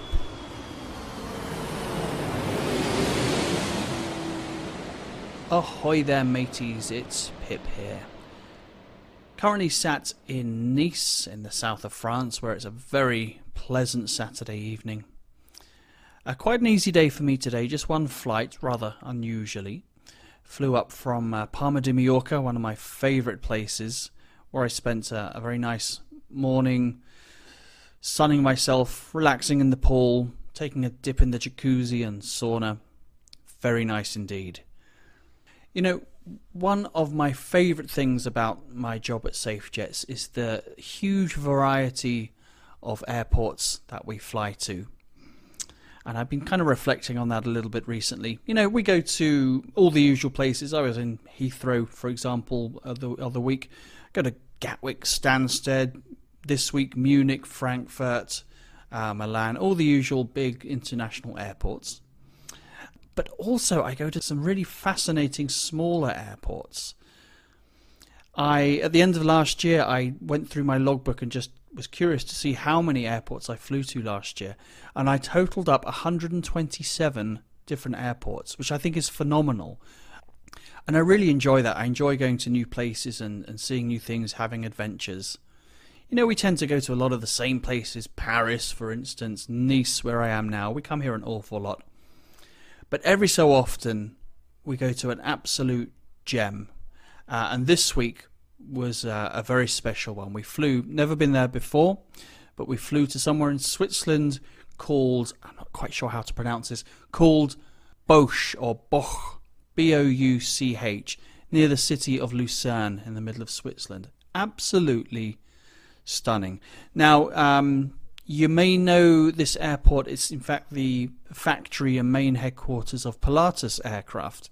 You know, they produce the PC 12, um, they do some nice aerobatic aircraft, they make some things for the Swiss Air Force. And just recently, they've started production of the PC 24, which is a twin jet aircraft, looks suspiciously like my uh, Embraer Lemon. Suspiciously like it. I wonder where they got the plans for that. It's a nice aircraft, but it's an absolutely gorgeous airport. Uh, now, hopefully, I've been able to send in some photos to accompany this little segment. So maybe Matt's putting them up on the, the screen right now. But uh, Bosch or Boch, it's uh, right out in the middle of the Alps. Visually a stunning place to go, but actually quite tricky to get into. Uh, a cheeky little monkey of an airport, actually. The airport is surrounded on all four sides by quite high terrain uh, up to 7,000 feet off to the west and about 5,000 feet to the east. So there's no straight in approaches there and no IFR approaches either. So you have to make a visual approach, and that's one of the things I, I really love. Uh, you know, really getting back to basics, flying the aeroplane, visual flying. So the way we get in there, uh, we I think we were coming down from I think we were coming down from Frankfurt, just a positioning flight, so quite a short one. It was a beautiful day, clear blue skies, not a, a cloud up there. So ideal weather for flying. Uh, we flew down, heading down from Frankfurt, heading south. And at a certain point, we enter a hold and then descend in a hold down to a lower altitude, 5,000 feet, something like that, where we're able to cancel IFR and proceed VFR. So it means we're no longer relying on instruments to fly. We're visually navigating and visually flying with reference to the to the outside world. Now there is an RNAV approach actually, or an RNAV procedure, initial approach into this airport, um, but it's it's technically only uh, authorized for the Pilatus aircraft that are based there and for the Pilatus pilots. But there's nothing wrong actually with visually following the RNAV. So that's what we did um, initially. Cancel IFR, then we can visually follow this short procedure. It just takes us around a few valleys um, to get into a position whereby we can start a visual approach. And that's where it becomes really exciting. Um, really, just a gorgeous view out the window. It, you have to fly this kind of weird reverse S pattern round uh, a big kind of lump of rock up the lake and then round another big lump of rock onto a, a short final for this airport. So quite challenging, but an awful lot of fun. Maybe I'll also include here the approach chart so you can have a, a look on the screen if you're watching the, the video version of this podcast. Uh, in some ways, it kind of reminds me a little bit of Gibraltar, the fact that it's got some pretty large lumps of rock dotted around it, but also it has a, a public road that crosses it at about two thirds of the way down. That's kind of interesting. So air traffic control have to temporarily close this road by means of a, a, barrier and some traffic lights. But there's also some public walkways, footpaths, and I did notice a few people out pushing um, prams with kids in and walking their dogs. So that's a kind of an unusual challenge to have to contend with. So you do need to have your wits about you. Um, for visual approaches generally, not just for this one, it was particularly challenging, but visual approaches are um, something that you need to give a little bit of thought to. I was reading a thing the other day, one of our safety publications from SafeJets, uh, and they were quoting a study made by ICAO, the International Civil Aviation Organization, or something like that. A study that they made a few years ago, and they said that straight in IFR approaches were 25 times safer than visual approaches. I kind of raised an eyebrow at that figure. I don't really know where they got that from or even quite what it means, but um, it, it does go to highlight the fact that visual approaches and circling approaches are a kind of a different kettle of fish, another beast altogether. And it's not something we do an awful lot of. We tend to be flying, and certainly in this part of the world anyway, we tend to just fly a, an ILS, straight in ILS, or an RNAV approach, or or some other instrument approach. And there is another set of skills that we need to practice and maintain uh, when you know when we're flying visual approaches and circling approaches. Uh, I think we were talking the other day in one of the, the Twitter chat rooms, and perhaps even they mentioned it on the APG. There was a, a crash some time ago at Teterboro in New York, a Lear 35, um, in a lovely clear blue day, somehow managed to make such a mess of their circling approach that they lost control of the aircraft and crashed in ideal conditions. And, and really, there's no no excuse for that. So I've mentioned a couple of different things there, and it's probably just worth clarifying the difference between them. So I've talked about a circling approach. So a circling approach is a visual maneuver. It's still an IFR procedure, so you're still on an instrument flight plan. If you like, you could say it's the extension, it's the visual extension of an instrument approach. So um, and you could follow an ILS down to a circling minima to one runway, and then you would circle onto another runway or the opposite end of that runway. Or in the case of the Teterboro crash that I just mentioned, they were making an ILS approach onto one runway and then making a visual sidestep onto uh, another offset runway. And when you're flying that sort of an approach, you have two different minimas that you need to consider. You have the ILS minima, if that's the approach you're flying, or the VOR, whatever that procedure is, you have one minima, and that's generally lower than the circling minima. So you're going to have to stop at the more restrictive one, which is generally going to be the circling minima. And it's quite interesting when you get into the nitty gritty and you, and you look at how these approaches are designed. Uh, and there's a couple of different criteria that they use for building these approaches.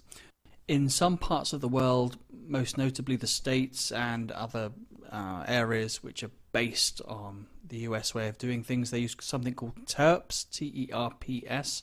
I don't remember off the top of my head what that stands for, but they use TERPS procedures. Uh, but more common in this part of the world in Europe is PANS OPS. You don't need to worry about what the difference is, but it's it's two different protocols, two different sets of methodology for designing and building uh, approaches. But on the typical circling approach, when you're looking at terrain clearance, for example, if you go down to the minima, you might only have 300 feet of vertical terrain clearance within um, 1.7 miles of the runway for my category of aircraft, which isn't much at all. In this part of the world, we tend to use approaches which are designed under PANS OPS, a slightly more terrain clearance with a slightly larger protected area around the airport. But that's a circling approach, which, to emphasize again, it is a visual maneuver, but it's still a part of an instrument approach. So you're required still to be within visual contact with the terrain, with the airport, with the runway. And then you've got a VFR approach, which is what we did into this airport uh, yesterday. So a little bit different this time because you don't have set um, minimas to fly to. You're not following any sort of artificial guidance, although you may well and probably should have uh, guidance, ILS guidance, or whatever as a backup, or like we were doing visually following an RNAV procedure. But we're now down to, to basics. It's the pilot responsibility for terrain clearance, for traffic avoidance, and you may well not have any ATC uh, interaction as such. So uh, when we were flying into this airport, it was a there's a tower there, but it's not a, a, full tower service. It's just an information service. So the guy in the tower, he's not clearing you to land or take off. It's it's at pilot discretion.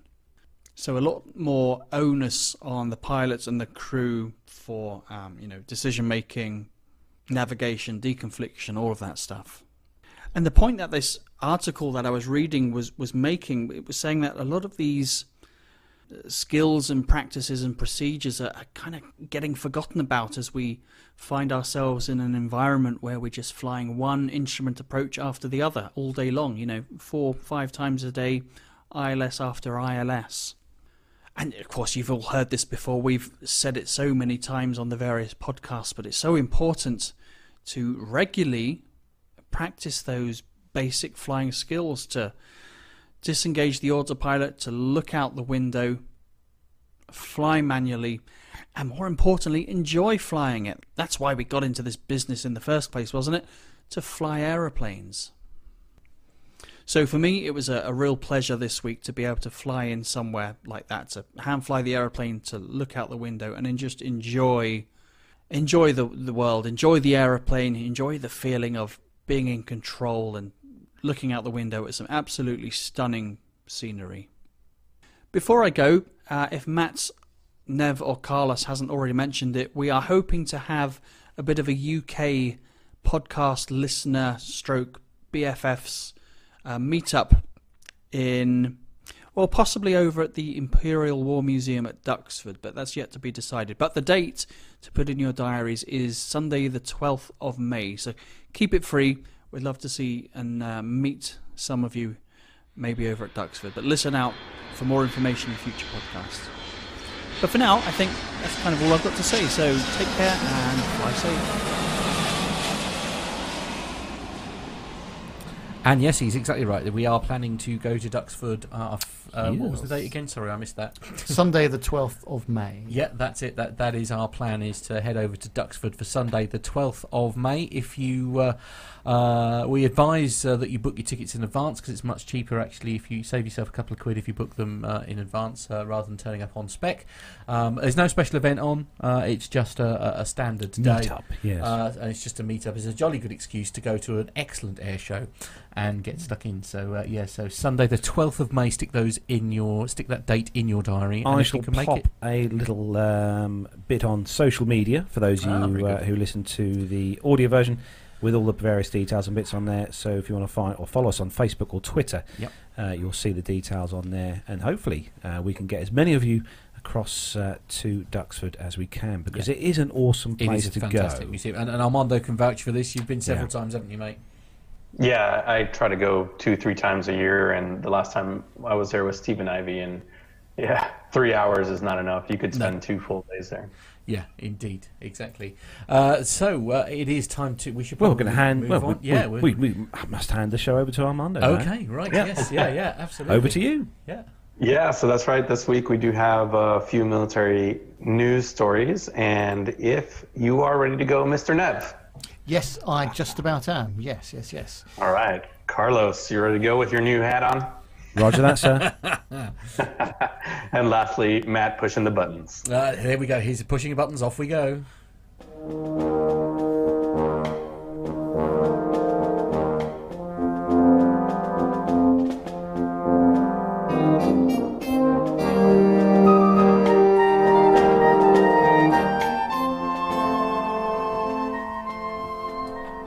Yeah, so this first story is from omaha.com, and I believe that's the Omaha World Herald, the local newspaper. And this is about Offutt Air Force Base.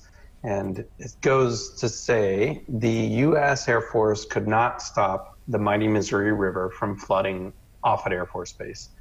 Between Saturday night and early Sunday, the 55th Wing called off a 30 hour, round the clock sandbag effort because the floodwaters were rising too fast. It was a lost cause. We gave up, said Tech Sergeant Rochelle Blake, a 55th Wing spokesman.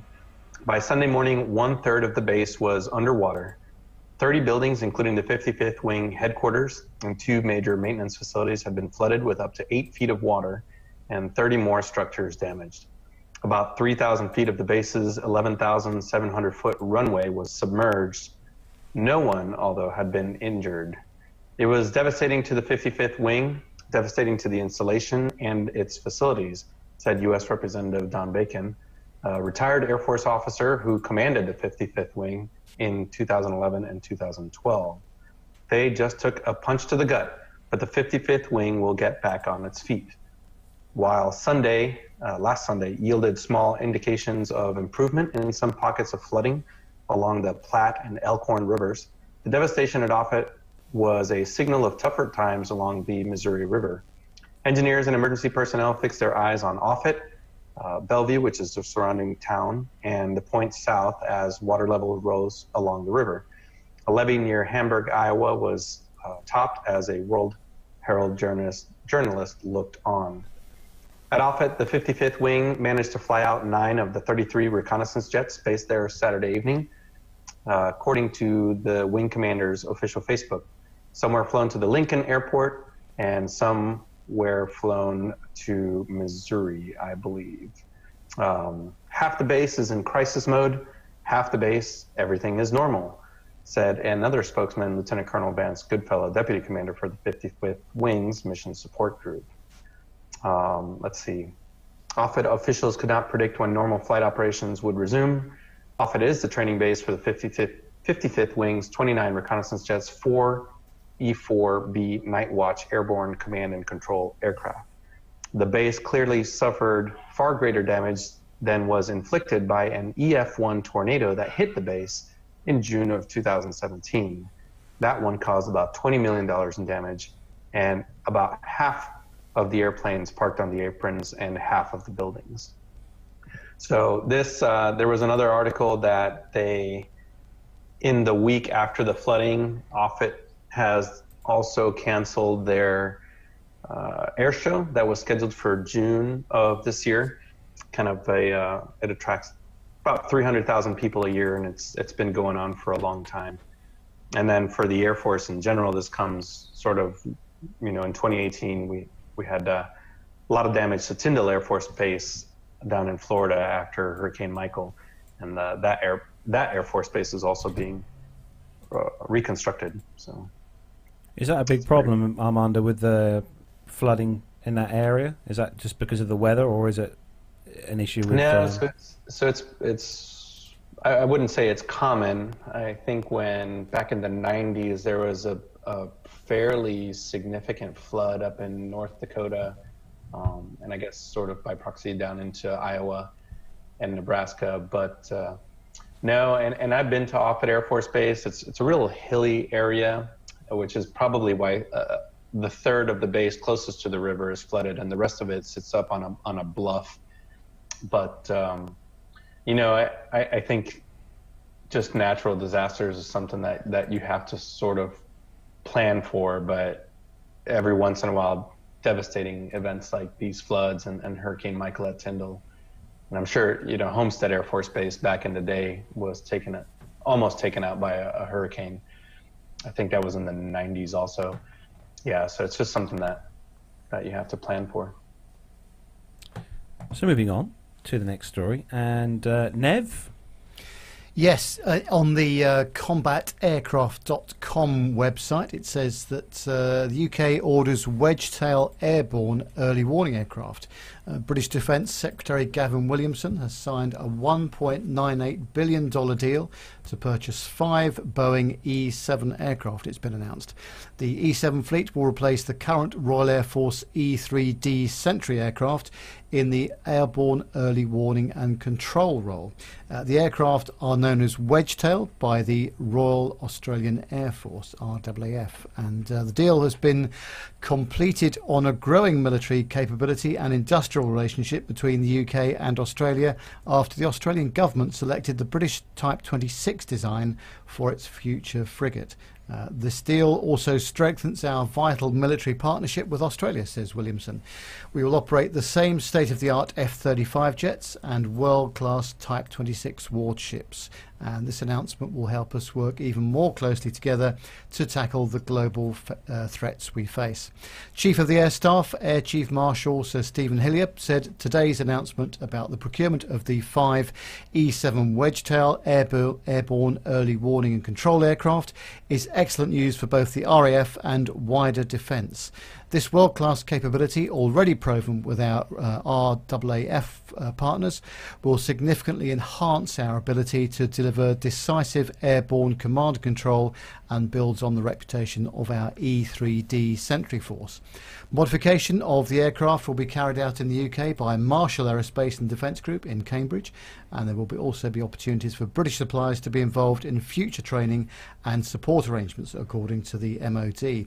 The decision to acquire the E7 without an open tender has frustrated other AEW and C suppliers. Uh, a six-month completion, sorry, six-month competition was envisioned, envisioned in February 2018, but with the E7 being declared as the only functioning product, this was cancelled. Saab wrote to the House of Commons Defence Select Committee questioning the rejection of its proposal for the Erieye uh, radar system to be mounted on the Airbus A330. The MOD said that the Wedgetail is a proven and reliable aircraft and that it is ready and available in a short time frame. It combines the a 737-700 uh, increased gross weight fuselage with wings and undercarriage of the 737-800. Uh, above the fuse, uh, fuselage fixed mounting houses, a uh, Northrop Grumman multi-role electronic uh, electronically scanned array radar. The MOD says that the E7 is a low risk, readily available solution to replace the E3D, which is suffering in terms of operational readiness, having been overlooked for major upgrades. The MOD is specifically working for the Australian Wedgetail standard aircraft rather than the generic E7 or 737 AEW and C. Uh, this is due to desire, uh, desire to leverage commonality and the huge amount of E7 fault correction work completed by the RAAF, which also operates the P8 Poseidon and F35 mirroring the UK. The ability to tap into existing battle space networks alongside F35 and P8 will be a major consideration as it will uh, as, as it will existing national security uh, protocols. So the key here is trying to get the thing operational as quickly as they can. by the sound of things. Now, I saw one of these a few years back at RIAT. Uh, they have one there on static display. Um, but they wouldn't let me on with my um, camera, Oh. cameras and stuff. I don't know why. Oh, really? Yeah. You, you seem very surprised by that. They wouldn't let anyone on. To be fair, It right, okay. Yeah. Well, well- at least you weren't well being guarded. personally discriminated then, No, no, no. You know. it, it was nice to get up. I was sort of reasonably close to one. Do you mean though. we finally got a situation where your charm and, and charisma wouldn't- it was did not work. unsuccessful? This is, these, this is these guys were uh, were just not interested in. not interested No, at no. all. Uh, have you had a chance to go on board one of these, Armando? Or I'll take it probably. No. I, I, No. I never have. I, um, I see. Actually, the first time I saw it was at RIAT a couple of years Oh, ago. right. Yeah. Yeah. As you do. Perhaps, well, we'll try this year if there's one there this year. Yeah. We'll give it a go. G- good luck. Yeah. we'll, we'll name drop Armando. That, that'll get right. us on. Yeah. Okay. Uh, that's it. Make that's sure not he's going to get you very far at all. Yeah. So the next story uh, is uh, regarding an, another aircraft that, I, that we all got up close and personal to at Pittsburgh a few years back, and this one is on the Aviationist.com. The US B-52 bombers belonging to Task Force deployed to UK perform theatre familiarisation flights across Europe. So uh, on March the 18th, uh, a US Air Force B 52 bomber deployed to RAF Fairford, uh, where we are going to RIAT this year, uh, from its home base at Barksdale Air Force Base in Louisiana. Uh, was uh, spotted refueling from a KC 135R Stratotanker over Romania. The aircraft belonging to the 2nd Bomb Wing is part of a contingent of six B 52s deployed to the UK as part of a bomber task force rotation in Europe. It's the largest Stratofortress deployment since Iraq freedom in 2003, uh, when there was as many as 17 buffs on the ramp at RAF Fairford. The deployment of strategic bombers in the UK uh, helps exercise Royal Air Force Fair, uh, RAF Fairford as uh, United States Air Forces in Europe's uh, forward operating location for bombers. Uh, the deployment also includes joint and allied, tra- uh, allied training in the US as well, European Command Theatre to improve bomber inoperability training with uh, joint partners, allied nations, and other US Air Force units that contribute to our ready and postu- uh, postured forces and enables us to build enduring and strategic relationships necessary to confront a broad range of global challenges, says a news release on the US Air Force Global Strike Command website. The B 52s were deployed to the UK on March the 14th and 15th and have started launching local sorties since Friday. On March the 15th, the B 52 flew some 150 kilometres off the Russian border, the Russian Defence Ministry claimed, according to TASS news agency. On March the 15th, 2019, a US Air Force B 52 aircraft with the transponder switched on, performed a flight over international waters of the Baltic, uh, a sea parallel to Russia's territorial waters. The aircraft had not approached Russia's border, closer than 150 kilometres, and turned around immediately after Russian air fencer systems on combat duty tracked it, the Russian MOD said. B 52s have uh, been quite active this week as well. The heavy bombers have already conducted other theatre familiarisation flights, and on Monday this week, when B, uh, four B 52s were launched over the Norwegian Sea, the Baltic Sea, Estonia, and the Mediterranean Sea, and Greece. And some of them could be tracked online uh, during their uh, tour of Europe using the tracking uh, apps and stuff. Uh, dealing with one spotted over Romania, B 52 uh, 61 0015, using radio call sign Aero 11, was being refueled by a KC 135 tanker. And uh, the KC-135R could be tracked online while it com- accompanied the B-52 back to the UK. The six Buffs are expected to fly from the Arctic all the way down to the Sahara Desert during their stay in Europe. Uh, so expect more photos and flight tracking opportunities over the coming weeks. Now I know, um, I think it was Jonathan Warner posted a photo or picture. No, it was a video on his Instagram uh, uh, um, site um, of one of these coming in to RAF Fairford, and uh, it's a pretty awesome video, actually, really, really clear video, and um, of this. And I, I know that he was um, incredibly excited to see this. I don't know whether he spoke to you about this at all, Armando. He did. He was he was texting me about it, and he was sending me some pictures and um, some of the screen captures here from the plane spotting community. I've I won't I won't say I'm an enthusiast quite yet, but it's really interesting to see how that community tends to track some of these movements, and uh, it was it was really interesting to to watch the community response to these B-52s. And there's nothing you know it's it's important to exercise in these areas. And like they said going all the way from the high north down to africa is important for the crews and important for the maintenance crews to learn how to work in these environments. And yeah it's uh yeah these these kinds of uh, training missions are, are really important pretty much to everybody We got remember Actually, we got underneath one of these. If you remember at Pittsburgh, yeah. do you remember we had a little tour underneath in the uh, bomb bay at Pittsburgh? Yeah, I do Yeah. actually. Actually, Tony's just saying there was one dropping bombs on uh, Holbeach Range a few few days ago. Oh, Yeah, fascinating. they're amazing airplanes aren't they Yeah, yeah, they Yeah. definitely are. and uh, definitely lasting the uh, the course. That's for sure. Yeah, yeah definitely. So next story. Yeah, okay. Yeah, the next story is uh, uh, on the warbirdsnews.com website, and the headline is B29 Doc Hangar and Education Centre open to the public uh, beginning March the 12th. Uh, so uh, there is uh, so Doc's Friends, the organisation responsible for restoring, maintaining, and operating the Boeing B-29 Superfortress, known as Doc, has just announced the formal operating hours for their newly opened B-29 Doc Hangar and Education Centre at Eisenhower National Airport in Wichita. Is it Wich- Wichita, Kansas? Uh, check out uh, the details in their press release uh, below to find out when uh, the visitors will be welcome at this fabulous new facility. So, Wichita's B29 f- Superfortress, known as the Doc, will now be on display for the public with admission access beginning this week at the new B29 Hangar and Education Centre at Eisenhower National Airport at 788S Airport Road. Beginning Tuesday, March the 12th, the B29 Doc Hangar uh, and Education Centre will be open for business on Tuesday and Thursday each week from 9am to 2pm, and on Saturday from 9am to 1pm when the airplane is not on tour at an air show. Since moving to our new facility in November, we've been working through winter maintenance on the aircraft.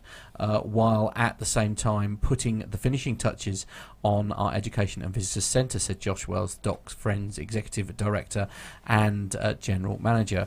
With winter maintenance complete and the airplane nearly ready to fly, we are excited to open our doors to the public uh, to share the historic marvel that is the B 29.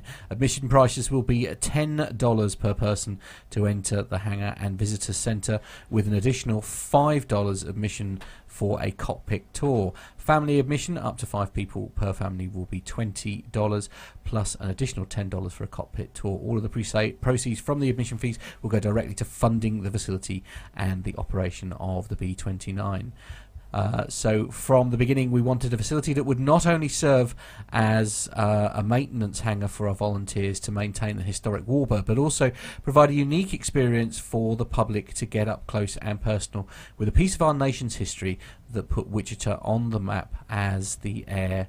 Um, um, so a little bit, bit sorry, as the air capital of the world. When visitors enter the B29 Doc Hangar and Education Centre, they'll get a one of a kind experience that we hope will educate and inspire the next generation of aviation lovers while we honour the greatest generation and connect all who visit to Wichita's uh, rich aviation heritage. Wells said. I mean, it's a fascinating um, uh, museum, isn't it? Do you know much about this uh, aircraft, Armando? Uh, just just what they said in there. This is the B 29 was instrumental in not just US history, but really world history.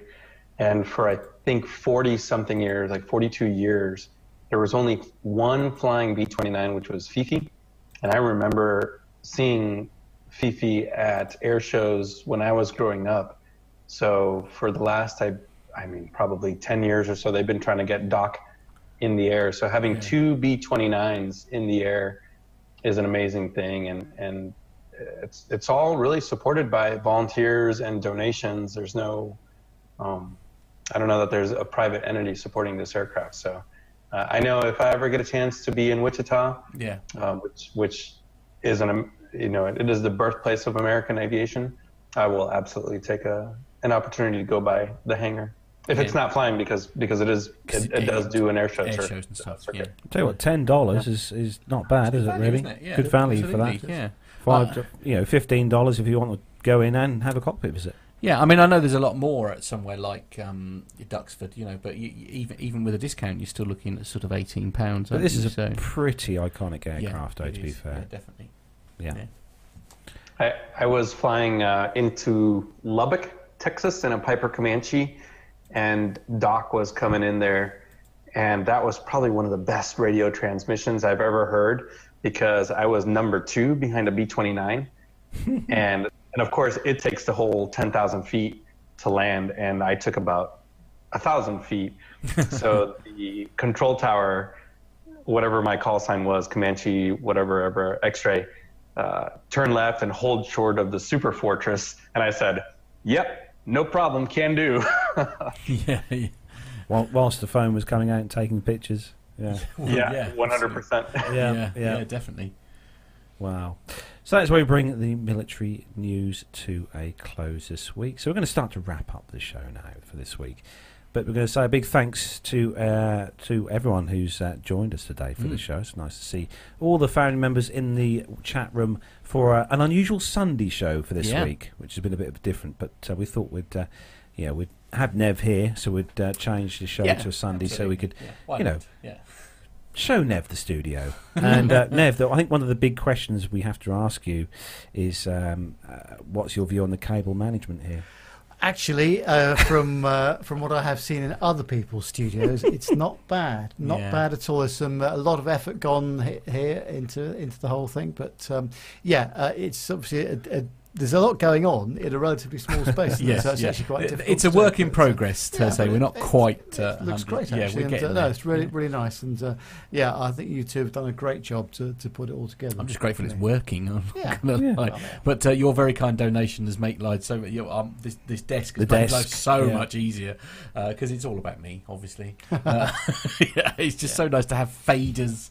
I love faders. And also, you haven't got to strip it down at the end of every show No, and pack no, it away. no, and- no, that yeah, is nice. we don't miss that, do we, Carlos? No, we, we do not we miss really that. we do not miss that. so, what about you, Armando? You, you uh, have, you- have you got a room penned in the house there for conversion man cave, into a yeah. studio? I want to know where his simulator's going up. That's Yeah. what I want. That's all I care about.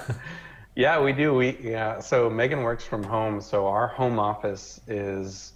Well, actually, believe it or not, we're going to go to IKEA after this podcast and go down there and start getting some ideas. But I, I don't know if it'll be up to the uh, Nev quality. Uh, no, studio. nothing is is up to that. No, no, Yeah. no, d- don't you know? Just you know, accept accept it for the fact it's just got to work. That's all. Nobody can reach Nev standards. We've all tried and failed, so don't don't worry about that. No, there, there certainly will be a spot here in the house, but uh, hopefully the content that I'll be able to provide you guys will be a lot of uh, getting out there and meeting a lot of military aviators, retired military aviators, and um, and give you a lot of field interviews is, is what I'm hoping to do. Definitely Awesome. Looking forward to that, It's yeah. great. Yeah, absolutely. Very good. So uh, don't forget then if you want to watch us, uh, it's obviously you'll find the live version uh, where we do it every single. Uh, well, uh, at some point during the week there is a live version of the show uh, that goes out on YouTube. It's uh, youtube.com forward slash c forward slash plain talking UK forward slash live. Really rolls off the tongue, I know. Or you can just go straight to our uh, uh, our web page, uh, which will actually uh, put you a direct link. Uh, To it on there. You can also uh, find out from social media where the uh, when the show is going to be live, because obviously it does change a little bit depending on schedules. Uh, so search social media, whether it be Facebook, Twitter, Instagram, whatever it is that you choose to use, by looking for Plain Talking UK. Uh, website www.plaintalkinguk.com. It's facebook.com forward slash Plain Talking U, and our ha- our not our hashtag, our Twitter handle is at Plain Talking UK. Yeah, and you could also go on our website and buy yourself an awesome T-shirt. Which is exactly what Nico did last week. Nico didn't he? Riga did, yeah. Nico- Yes, I assume that's obviously winging its way. Uh, I think he's got it. I, I hope he's got it. I hope he's got it. You know. I obviously did use the Royal Mail, which oh can be dear, that's never I going to end well, is it? No. yeah troubling. uh, but hopefully, Nico. Hopefully, if you're listening to the show, hopefully you got your T-shirt. Yeah, send us a safely. picture, please. We'd Yeah, love send to us a have picture. a picture with you Yeah. with you on That'd Be great. Yeah, so you can you can click on the store button and uh, and buy yourself a T-shirt. And like a few people did last week, and Owen did this week, do feel free. We, we love to see where you're watching the show from. So please Oh, do yeah. send in emails. So it's podcast at plaintalkinguk.com. That's podcast at plaintalkinguk.com. Send in your pictures, where you're watching the show from. If you've got any content that you'd like us to include in the show, because this show is done for you. Uh, it's not necessarily all about Carlos, which I know he'll be terribly upset about. Uh, um, and just basically, uh, as I say, audio feedback. We love getting audio and video feedback, so please Mm. do uh, send send in your stuff. Podcast at plaintalkinguk.com. If the email won't go through whatever through because of the size of the file, get in touch with us, and then we can give you some space where you can put the uh, we can. the file. So do uh, please, uh, we just love to get your feedback. So please send it in. Podcast at plaintalkinguk.com.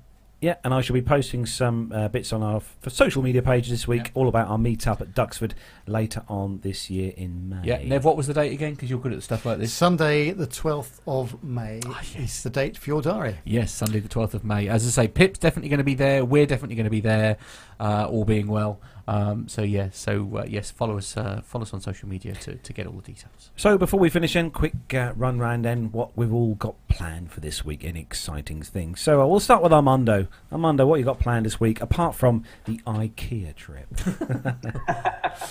Well, I think in the chat room, we, uh, Steph and I just coordinated. We'll, we may go out flying on Wednesday. Oh, lovely. And nice. yeah, so one of the jobs that I've been looking at um, is flying a Cirrus. Uh, and I've actually never flown a Cirrus. So I think Dr. Steph and I will probably try to get up in the air and she can show me around. And uh, the weather here is, is just beautiful. So um, I do have to get in the air and sort of get recurrent and then start studying because um, very soon I will have to um, sort of get regain my currency with Civil Air Patrol as a mission pilot and uh, VFR, IFR pilot. I got some multi-engine training, so I get about a week off before I really have to, like every other aviator, start hitting the books and and um, start planning out the training. And don't forget the flat pack furniture. Yeah. well, yes, the, the IKEA specials that that'll take up an alarming amount of your spare Yeah. time. Yes. And uh, what about you, Matt? Are you uh, coaching around the uh, globe? Uh, I'm sort of mainly local. I'm just sort of doing school runs apart from Tuesday, where I'm off to the delightful world that I'm going across the wash. You know, where the, the land of the webbed feet. Kings Um, Lynn. yes, off to Kings Lynn. Mm, so, uh, nice. yes, wish me luck there. Uh, it's uh, actually, actually, all jokes aside, I, I'm, I'm making light of it, but actually, Kings Lynn has got genuinely one of the nicest town centres for shopping I have ever been to. So, if you've never been to Kings Lynn and you like a bit of shopping, genuinely can't recommend it highly enough. It's got a great town centre. Uh, for stuff like that, so yeah, no, looking forward to that actually, and uh, fingers crossed because the forecast looks good for some reasonable weather, so Awesome. may get a chance for a nice stroll around town. Now, Nev, you're obviously here with us in the east of Anglia uh, for, for Not today. just a social for visit. today. Yeah. Uh, but um, yeah, you're. Yes, doing a bit of work tomorrow in Diss uh, before I go home. And judging by my diary, I'm doing several laps of the M25. Oh, how lovely! What a treat! Yeah. So that's nice. But on Friday, uh, I I don't know what was, when we're going to be doing the show, but I can't make this Friday because I, Dun, I'm at the dun, club at the. Ivy. Uh, Oh, are is, you? um, oh, listen to him. Oh, I'm with, at the uh, Ivy. one of my very good uh, broadcasting chums. Oh, fantastic. Uh, and uh, so. Um, oh, is that, that's Mr. Mr. Mr. Mr. Coburn. Mr. Coburn, yes. yes. Do give him our love, I won't you? certainly will. So, uh, uh, but yeah. So sadly, I won't be around on Friday, but I'm sure we'll Sure, find we'll, a- we'll, We'll work it something find out. a we'll day figure it to do out. it. Yeah, yeah, yeah. Sure, we'll work sure things thing. out. Yeah. Thank you very much indeed for your great hospitality and a superb Sunday It lunch was today. It was Oh, fantastic. Carlos actually cooked for us. I'm It just- was. Yes, I cooked. Yeah. Yeah, and and uh, we're several hours in now, and we both seem still okay, which are. is great news. Yeah, it's good. Absolutely. it was a Christmas pudding. It was a Christmas pudding. Yeah, yeah, yeah. Uh, this week I shall be starting my new, New job. job, yes. yes, Very uh, exciting, tomorrow morning. yes. Me going to see my new boss, Mhm. and uh, yeah, and, and and start a whole new chapter in, the my Carlos world. Carlos Yeah, world. you never know. He might even be able to squeeze in a bit of flying again at some point off the back of the new job. Well, it, we are based on a B seventeen base. So, Are you? Yes. Oh, wow, And there is quite still a good portion of the runway still there, where Right, where my okay, uh, company right. is, where I'm going Well, to be. hurry up and get your pilot's license, Yeah. then you can fly into work. Armando, come back quick. need, need to need to finish this. yeah, yeah. Well, the offer the offer still stands for you to come out to the U.S. get your uh, FAA PPL. And Oh, hell yeah. yeah, no, he'll be doing that. Yeah, that's, yeah, yeah, yeah, That's definitely on the uh, on the cars. Yeah, definitely. Definitely. Yeah. So we're going to say again a big thanks to everyone who's joined us in the YouTube chat room for tonight's show, to this evening show, and uh, also don't forget a big thanks to everyone who downloads the show as an audio version through iTunes and all the other relevant podcasty type download apps and stuff online. Thanks to all you for downloading the show and supporting us as well. And obviously a big thanks as always each week to our Patreon donators who help us to push the show onwards and upwards into uh, into well Mm. we've got a busy year this year guys haven't we Mm. with air So shows I hear, and stuff yes. so uh, looking forward to that Can't So, wait. keep your eyes on social media we will uh, put it on there when we're going to do next week's show and apart from that have a great uh, well rest of the weekend what we've got left of this Sunday and have a great week and a safe week everyone take care and from me Carlos it's goodbye Uh, from me, it's goodbye. Don't forget that, uh, as I say, we'll post uh, on social media when the next show is. We'll have a little chat as soon as we finish as to when we're going to do that. And uh, yeah, Nev, any last words? Uh, yeah, I hope everyone has a great week and uh, great to see the guys in the real studio. Indeed. So from all of us here, it is time to say goodbye. So everyone, say goodbye. Bye.